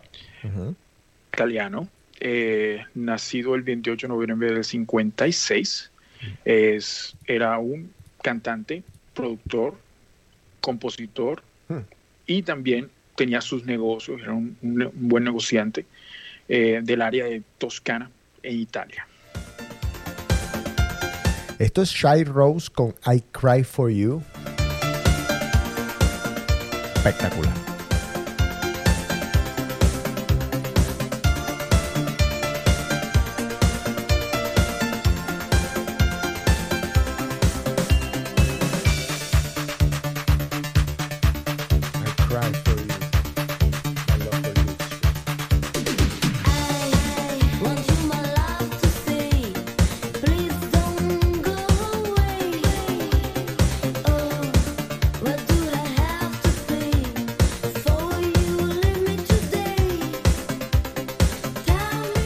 Cuando yo comencé en esto de la música, eh, obviamente me iba a Tower Records y duraba horas y horas y horas y horas y horas buscando discos, buscando joyas, cosas que nadie conociera. Y así fue que, que logré tocar muchas canciones que por ahí pues eh, me dieron una identidad. Ahora, siempre fracasaba intentando buscar este tipo de música, porque yo quería de alguna manera meter una cancioncita cada noche, pero no, no podía, no podía, simplemente no podía encontrarlas. En un viaje a Puerto Rico encontré un set de unos más o menos cinco discos, creo que se llamaba The Best of Euro Energy, y encontré la mayoría de estas canciones. Y esta es una de esas que estaba en ese set, Little Flower de Thomas and Shover.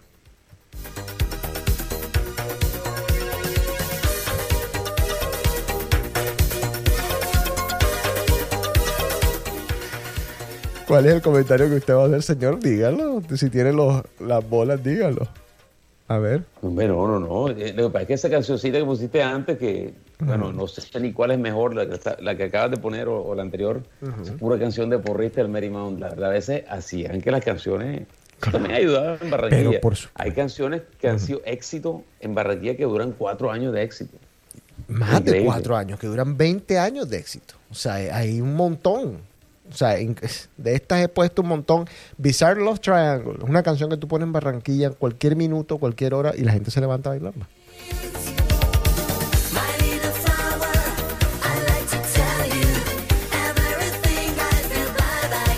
Oh. Yo tengo que admitir. me recuerda a un man que se llama Marcos Montañez. No sé si nos escuchará o te escuchará, no sé si te acuerdas de él. No, Ese Sí. man, pela- ese man, ese man, yo creo que nació riéndose. ¿Sí? Todo el O tiempo sea, con a la Marquito Montañez, la, la chapa pelada todo el tiempo. Entonces, ese- ese- My Little Flower. Yo recuerdo que Marcos, Marcos Montañez tenía un lugar en Barranquilla que quedaba por las 79, eso ya antes de, era, era po- poco antes de que yo me, me fuera de, de Colombia, se llamaba Old Times, donde Uh, sí. luego él, la gente empezó a ir a ese lugar para escuchar este tipo de música. All time. No sé si ustedes recuerdan. No, yo no, no estuve, pero sí sé que había un lugar así, sí. ¿Sabes que me acuerdo de este lugar también? Una anécdota. Ajá. Opa. Nuestro querido, nuestro querido amigo Luis Hernando Velázquez. Creo que fue el día de la inauguración del lugar. El día de la inauguración del lugar había una puerta de vidrio que estaba demasiado limpia, lo cual usted ya puede imaginar por dónde va la historia. Él la ha atravesado sin un rasguño la puerta de vidrio. Yo tengo que admitir que esta canción yo no la conocía hasta hace poco, hasta hace días.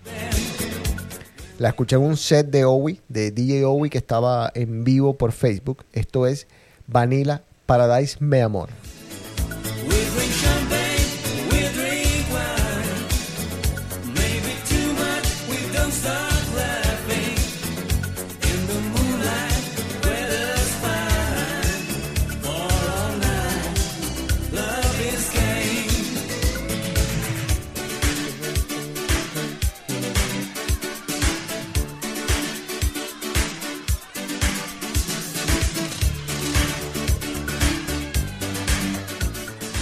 Bueno, y aquí comienza por ahí un poquito la controversia.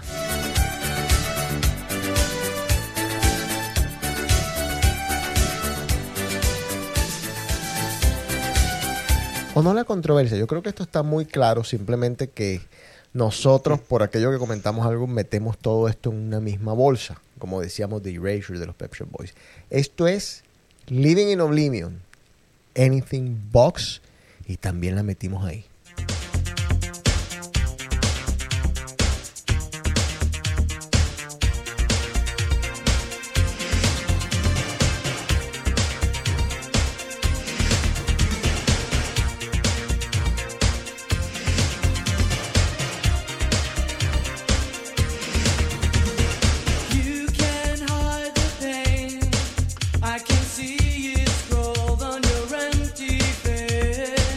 Ahora, si ustedes escuchan esa canción, uno puede engañarse y puede pasar como parte del, del Italo Disco fácilmente. La que sí no puede pasar bajo ningún concepto, pero la metemos también ahí, es esta canción, una de las favoritas del señor Charris. Del puertorriqueño Noel. Esto es Silent Morning.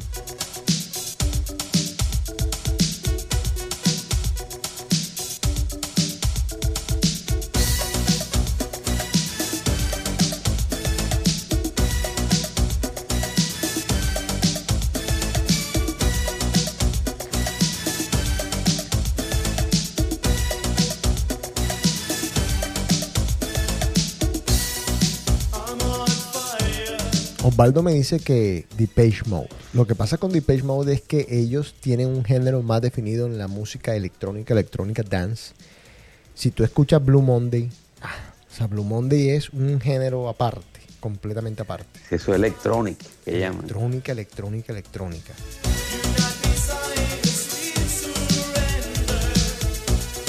Este es el, este, este es el, el- este es el himno del freestyle. Oh, este es el freestyle. De Miami. O sea, esto es súper freestyle. Esto es, esto es latino con americano crossover completo. Esta canción es espectacular.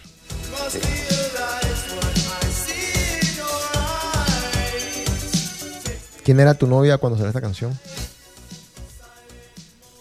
¿Mm? Era virgen todavía.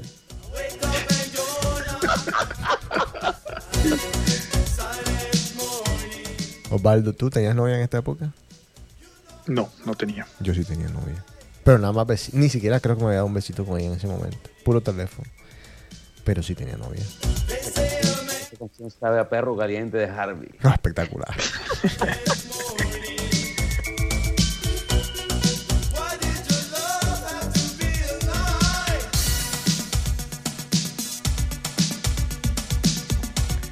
La coreografía en, este, en esta parte es espectacular, de Noel.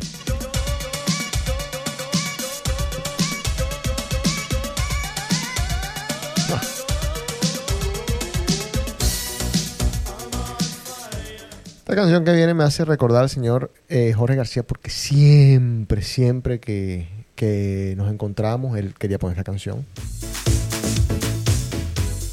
Sonia, You'll Never Stop Me From Loving You. you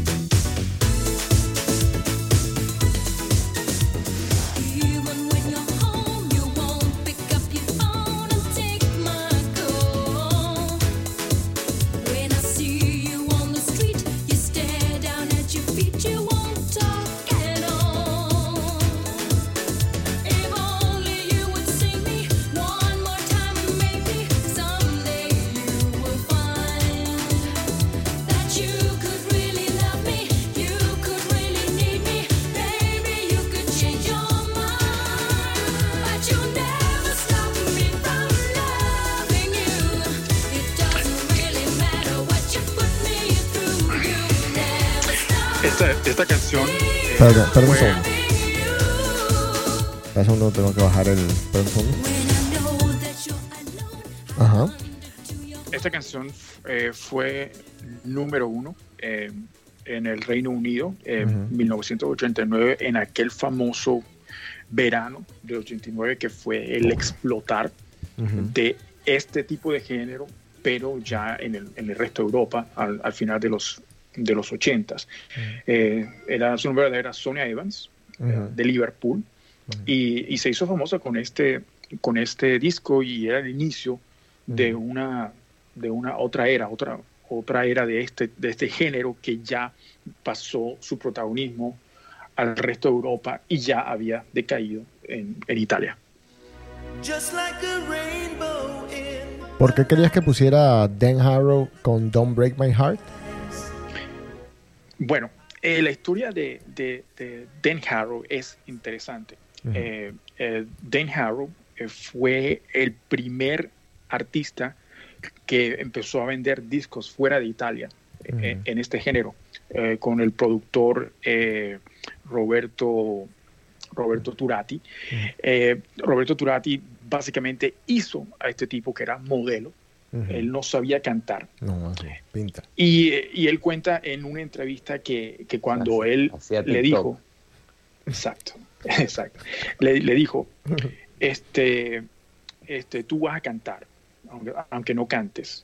Y el nombre Dan Harrow básicamente es, una, es un homónimo de la palabra denaro, denaro que significa dinero en italiano. Él se inventó el nombre porque él simplemente quería hacer dinero y luego, más adelante, se, y él inventó una historia. Él dijo, tú vas a ser de, de Boston, Massachusetts, porque cuando estaba teniendo la conversación con el tipo, él estaba en un boot en, la- en el club y miró un disco que estaba ahí y decía, Boston, tú vas a ser americano, porque quería ser eh, alguien que vendiera. No. Eh, De esa manera lo podía promoverlo en, en- en el mismo dentro de Italia y luego tiene la idea de vender este producto hacia afuera.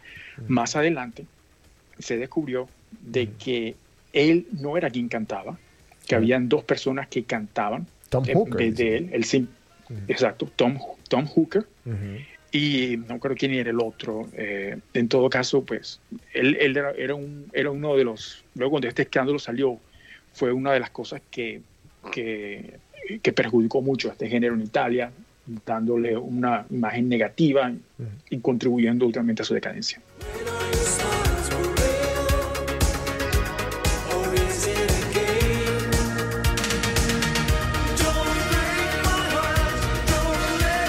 Me gusta. El verdadero, el verdadero nombre de, de Dan Harrow era Stefano Sandri. Sí, aquí lo estoy viendo. Stefano Sandri.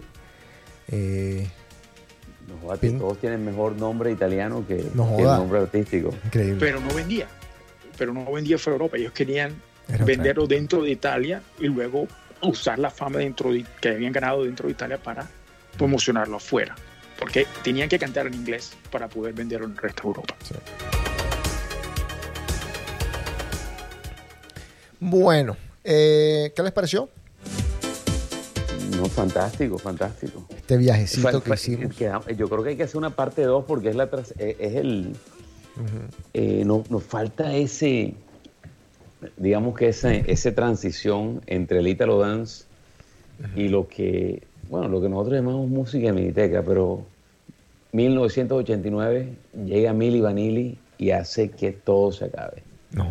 Todo, es- todo esto que tú estás diciendo es, está interrelacionado. Esto es- eh, creo que es una, es, un- es una parte de la evolución ah, de lo que nos influencia a nosotros musicalmente en los 80 y luego, luego viene la, la segunda fase que, es, que se mueve hacia el resto de Europa con, con cantantes como por ejemplo eh, Samantha Fox Sí. eh, eh, la misma Sonia eh, y, y- y muchos otros. O sea, creo que creo Sí, que hay una parte Vanilli, 2 sí. definitivamente.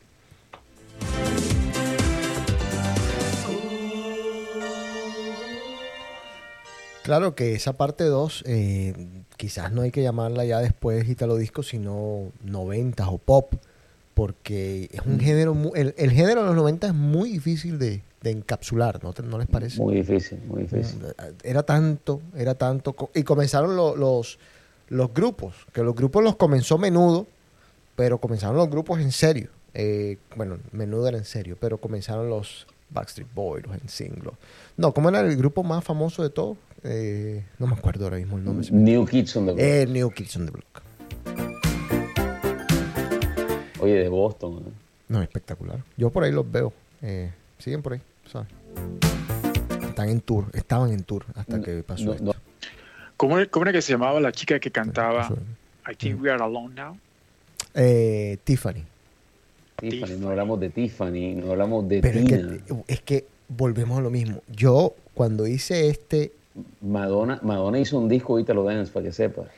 pero por supuesto, Into the Groove. Es más, voy a ponerlo no, para eh, que... no, no tanto eso, es You Can Dance. Ese, ese You Can disco no lo-. No, lo quería- no lo deja- no la dejaban sacar ese disco. No, Ese y no mencionamos disco- también el trabajo de Kylie Minogue en ese género. Pero es que, a ver, es que justamente ese es el problema. You Can Dance, espérate. Porque si You Can Dance, cuando ustedes escuchan You Can Dance, eh, es que el disco, por eso te dije Into the Groove, porque es parte de ese, de ese long play, como le diríamos nosotros. A ver. Eh, está Into the Groove, You Can Dance Into the... oh, aquí, aquí tengo Into the Groove, el, el 12, o sea, 12 pulgadas. For inspiration. Pero es que esto es otra cosa. Esto es otra cosa. Es que es más, nosotros cometemos pecados al meter a Pep Shop Boys, Anything Box, Noel, Sonia. Es un pecado. Porque estamos Se ahí encapsulándolos. mencionar Locomotion, que es así que le, que es así que le dimos duro. Pero por supuesto. Pero volvemos a lo mismo. Ahí estamos hablando nosotros de la música que nos gustaba en ese momento, pero no es Italo, de, Italo Disco.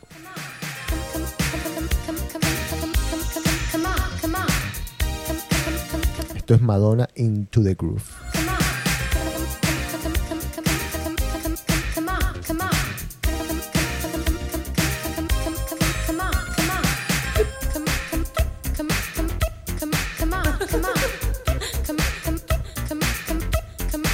For inspiration.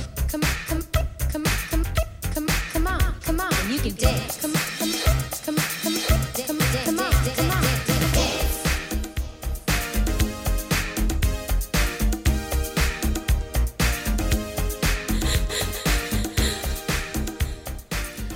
Bueno, eh, aquí también estaba Juan Carlos protestando porque no pusimos Boom Boom de Tina. Vamos a complacerlo. Esto sí es más Italo Disco, Italo Disco, Italo Disco. Sí, definitivamente.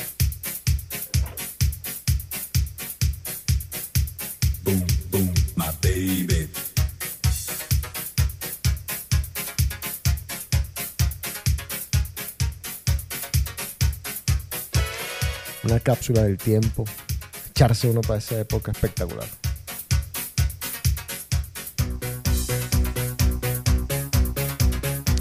Bueno, eh, damos por terminada esta parte del Italo Disco. Vamos a cortar el programa o terminar el programa, pero vamos antes eh, a darles un update.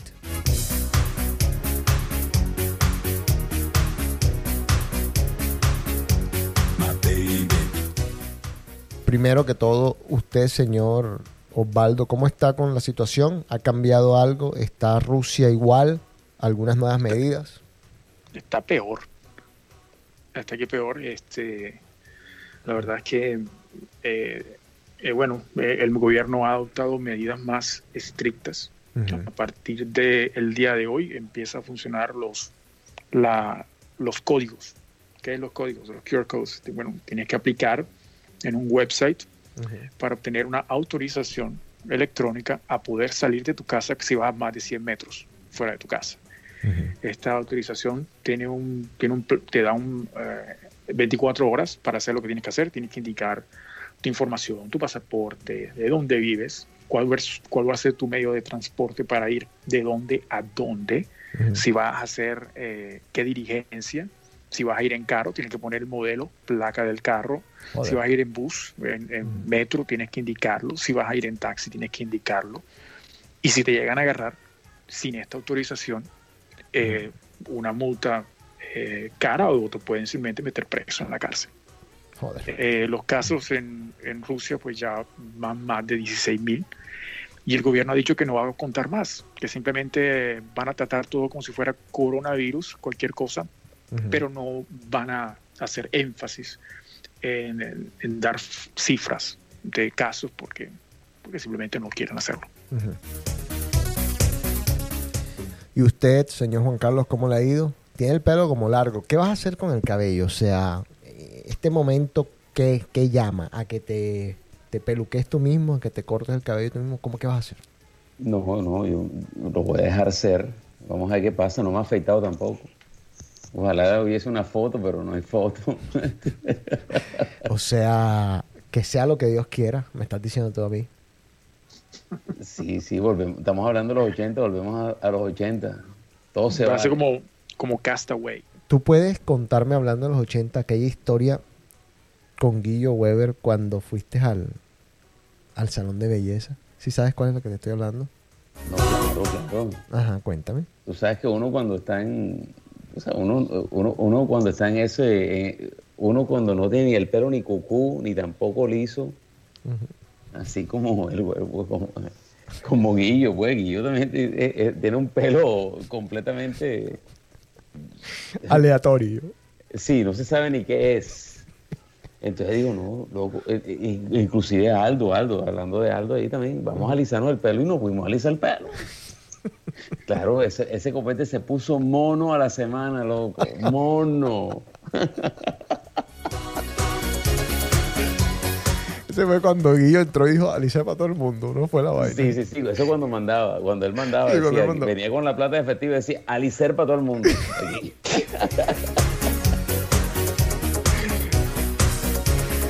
¿Cómo, ¿Cómo están las cosas en Stanford, Connecticut? No, yo, este, José, complicado, que no se sabe qué va a pasar. Yo creo que los niños no pueden volver al colegio.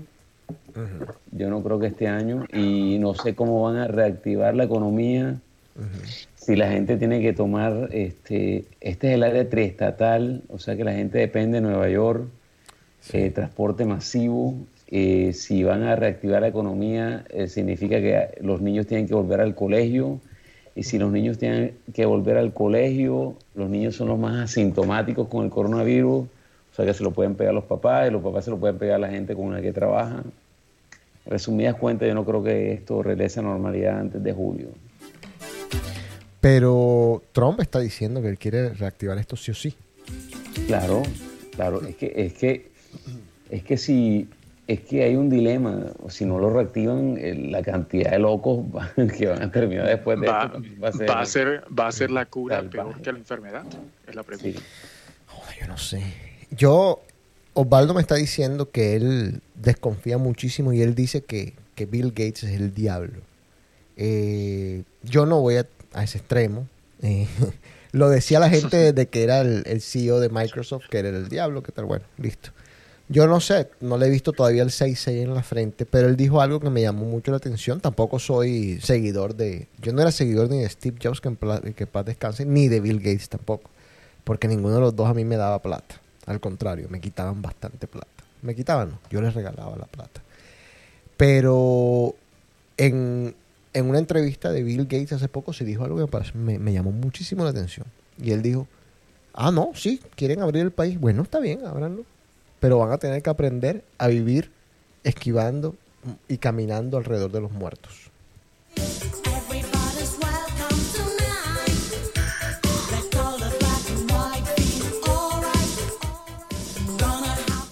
Usted se acaba de dar un shot si mis ojos no me engañaron, señor Charlie. Sí, de tequila. Eh, Qué sabroso. a, ver, a ver, a ver, puedo preguntar qué estamos celebrando porque de pronto el cumpleaños de alguien y me lo perdí. ¿Qué estamos No, no, celebrando? la música lo amerita. La música lo amerita. Tú sabes que Mm. ahora, ahora voy a buscar lo que no se me ha perdido. Pero no sé si de pronto tenga suerte. Por ahí en un chat escuché una cosa de un amigo que lo estaba diciendo en serio. No estaba mamando gallo porque uno, ajá, de vez en cuando mama gallo y tal. No, le está diciendo en serio. Dijo y que, no joda, por primera vez, tiene creo que 12 años de casado. Dijo, por primera vez en los 12 años que llevo de casado, me doy cuenta que estoy casado. O sea, increíble.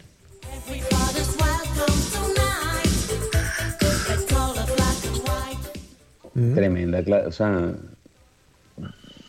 Muchos, me quito el Mucho. sombrero. muchos, Bueno, muchos. ahorita, ahorita que, que mencionaste cumpleaños, eh, bueno, hoy está de cumpleaños eh, nuestro amigo Jorge García. Un saludo para él, feliz cumpleaños. Sí, y bueno. lo mencionó varias veces durante el programa. Así es. Este, saludos para él. Sí. Un abrazo ahorita.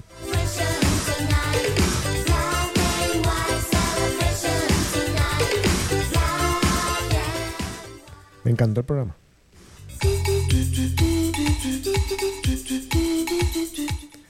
Bueno, No, eh, Oye, no hablamos del Fercho. ¿ah? El Fercho, bueno, eh, ¿quién es el Fercho? no, es que yo, eso lo- yo, no, yo no sé. Yo lo conocí en Lamplight en la época de Emilio Vanilli. ¿Tú no eras primo del Fercho? No, hombre, ¿cómo va a ser primo del Fercho? eh, pues. No, el Fercho terminó siendo portero de Ocurramba. El Fercho era un personaje en Barranquilla, bailaba en los, en los baffles, ¿no? No, no, nadie- Creo que nadie- fue el primero que se subió un bafle. Mo- Molly creía que bailaba mejor que él, que es diferente.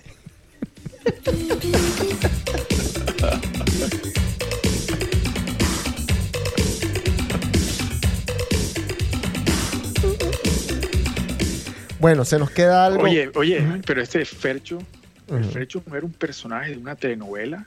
Eh, claro, de Gallito Ramírez. No, pero este era el Fercho de la 72. Sí. El Fercho de la 72. Sí. Este man, había una. Ese man andaba entre. Por donde queda Olympic ahora. Por ahí, esa calle. Donde queda el negocio de mi hermana Keops. Esa es entre. Joder, que queda por ahí. O sea, sí, entre. Esa es la 50 con, con 72. Ahí toda esa zona. Sí. Donde quedaba, donde, ¿cómo se llama? Donde vendían discos ahí al lado del rancho del Gin. No me podía acordar el nombre. Vendían discos al lado. ay, claro, claro, claro. Eh, madre. Alguien que lo busque, por favor, me vuelve loco. No, pero enfrente, después ahora pusieron una frutera. No, el- no- no era el compadre, porque no creo que era el compadre, no estoy seguro. no, compadre quedan a 70. 70. Pero, pero sí, o sea, esa, esa zona era. Que por ahí quedaba la Like, el, el Chop Suey, o sea, todo, todo, El Chop Suey. todo, todo, todo quedaba ahí, todo, absolutamente todo. Por el colegio Lourdes. Exacto. Hasta, hasta arepa, uno comía ahí, arepa venezolana comía en el colegio Lourdes.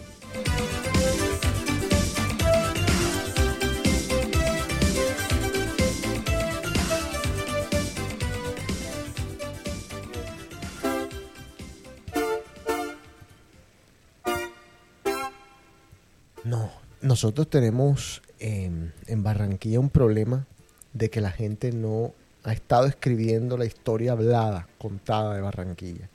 Y es tan rica y tan deliciosa que nos toca pues ahí darnos como que de vez en cuando palazos porque intentando buscar información y a veces vamos como armando el rompecabezas, pero no, Oye, falta, falta. Nadie, nadie habla de Paper Moon, nadie habla de los equipos de béisbol, de que ahí en la 72 con 53 vivían los del equipo Wheeler, ahí los ponían en un apartamento.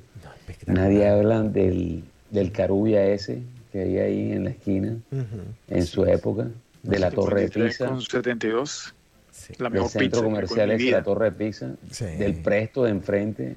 No, no, no, no. Es que estamos perdiendo mucho de esta historia hablada, lo que estoy diciendo, que alguien debería por lo menos que salga al internet, hombre, pero nada.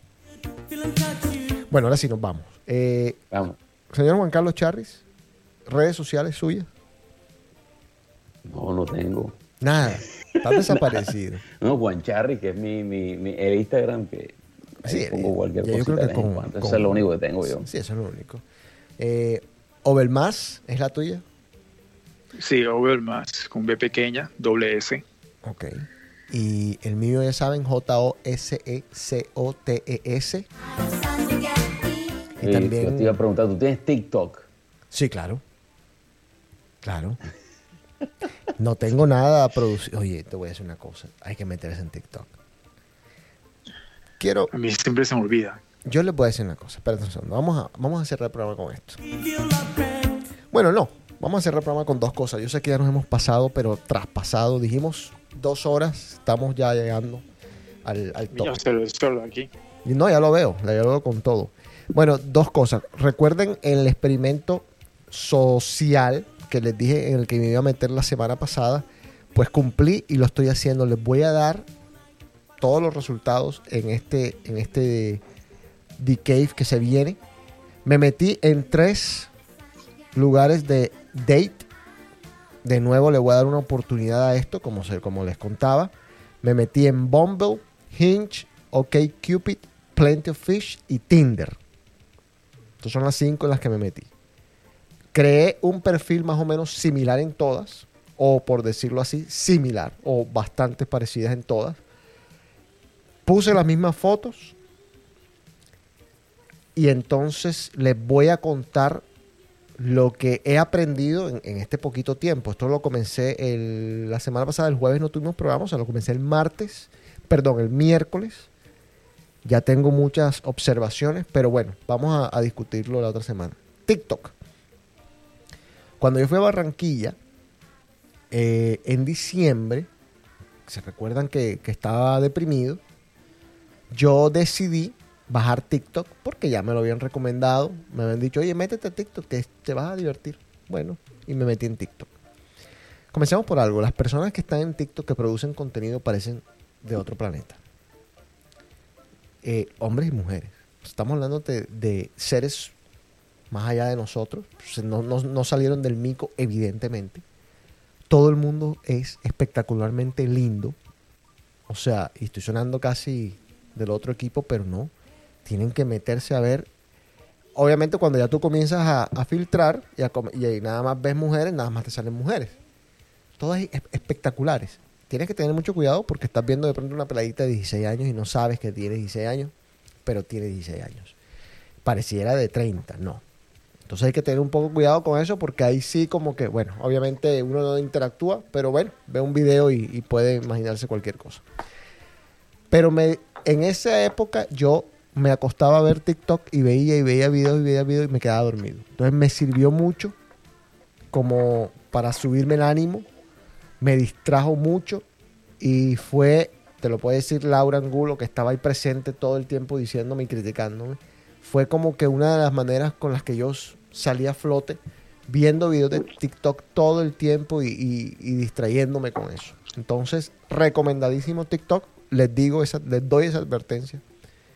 Ojo los morborcitos, los, los morbositos que andan por ahí, los pervertiditos que andan por ahí, porque de pronto cuando estén viendo un videito, esa niñita puede tener 16 años. Entonces, nada, ahí se los dejo. Pero, pero sí, una O plataforma sea, el, TikTok tiene restricción, o sea, es no restricción como Twitter. En Twitter no hay restricción de. de, Estos, estos peladitos de, de- ¿Cómo se llama eso? De. de edad, No, que hay, hay, hay nun- ¿cómo se dice?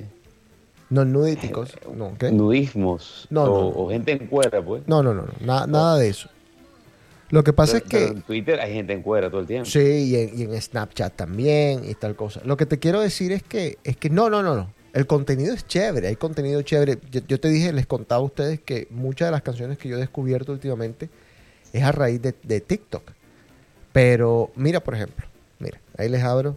Eh, la gente que nos está escuchando no puede ver, pero mira, modelo, o sea, y, y- y sin ver, voy a subir y, y seguramente, o sea, a ver, mira. ¿Sí? Sí, es tremendo. Tremendo. Tremendo. O sea, vuelvo y te digo, mira, mira, mira, ¿de dónde saliste? ¿De dónde, o sea, dónde estás? ¿Por qué? O sea, ¿qué haces allá? ¿Por qué? ¿Por, por qué nos haces esto? Exactamente, o sea, eh, no es justo. Hay también mascoticas, hay perritos. Eh, me imagino que ustedes han visto muchos videos de TikTok que, se, ha que se, ya se los pasaron a Instagram porque Instagram los está publicando. No, no, es, es terrible, es terrible. Es... Bueno, yo me ponía ahí, ay, decía yo, ay, no, ganó, mira. Y me quedaba dormido viendo eso. Bueno, ya, ya, ya me imagino que, bueno, ya saben, TikTok, bájenlo si quieren. Yo no, eso sí, no produzco contenido, no me voy a poner a bailar, todavía no he llegado a ese, a ese nivel de no, locura. no. Quién sabe, porque con este encierro me llegó hoy el supermercado, el perdón, el mercado. Ustedes no saben que la nevera no me daba. Entonces me tocó reorganizar la nevera, sacar el trago, o sea, grave. Pero bueno, no, no, no, terrible, terrible. Pero bueno, ahora sí estoy ready para los próximos dos meses, diría yo. fácilmente sin tener que Es salir de que, es, que, es que lo que viene son dos meses, no, no, no es menos de eso. Sí, entonces yo dije, bueno, ya para no... La verdad es que no iba a salir de ninguna manera. Yo no sé cómo sobreviví este, este tiempo, pero bueno, ya estamos. Ahora sí, vamos a despedirnos. Gente, la verdad, agradecidos con ustedes porque los números de The Cave están creciendo. Eh, ustedes saben que nosotros estuvimos fuera por mucho tiempo, los tuvimos olvidados. Les pedimos disculpas mil veces y mil veces agradecidos con ustedes porque volvieron, porque están ahí. Y bueno, lo que falta es que nos, nos, nos manden más ideas, qué temas les interesa. Y, y bueno, para eso estamos. Así que gracias, eh, chicos, muchas gracias. Osvaldo, no joda, vete a dormir, por favor, porque me tienes, me tienes nervioso. Yo no tengo nada de sueño. Estoy como si hubiera acabado de salir de la miniteca. El que no quema energía no, no tiene sueño. Gracias, chao. Esto fue DK.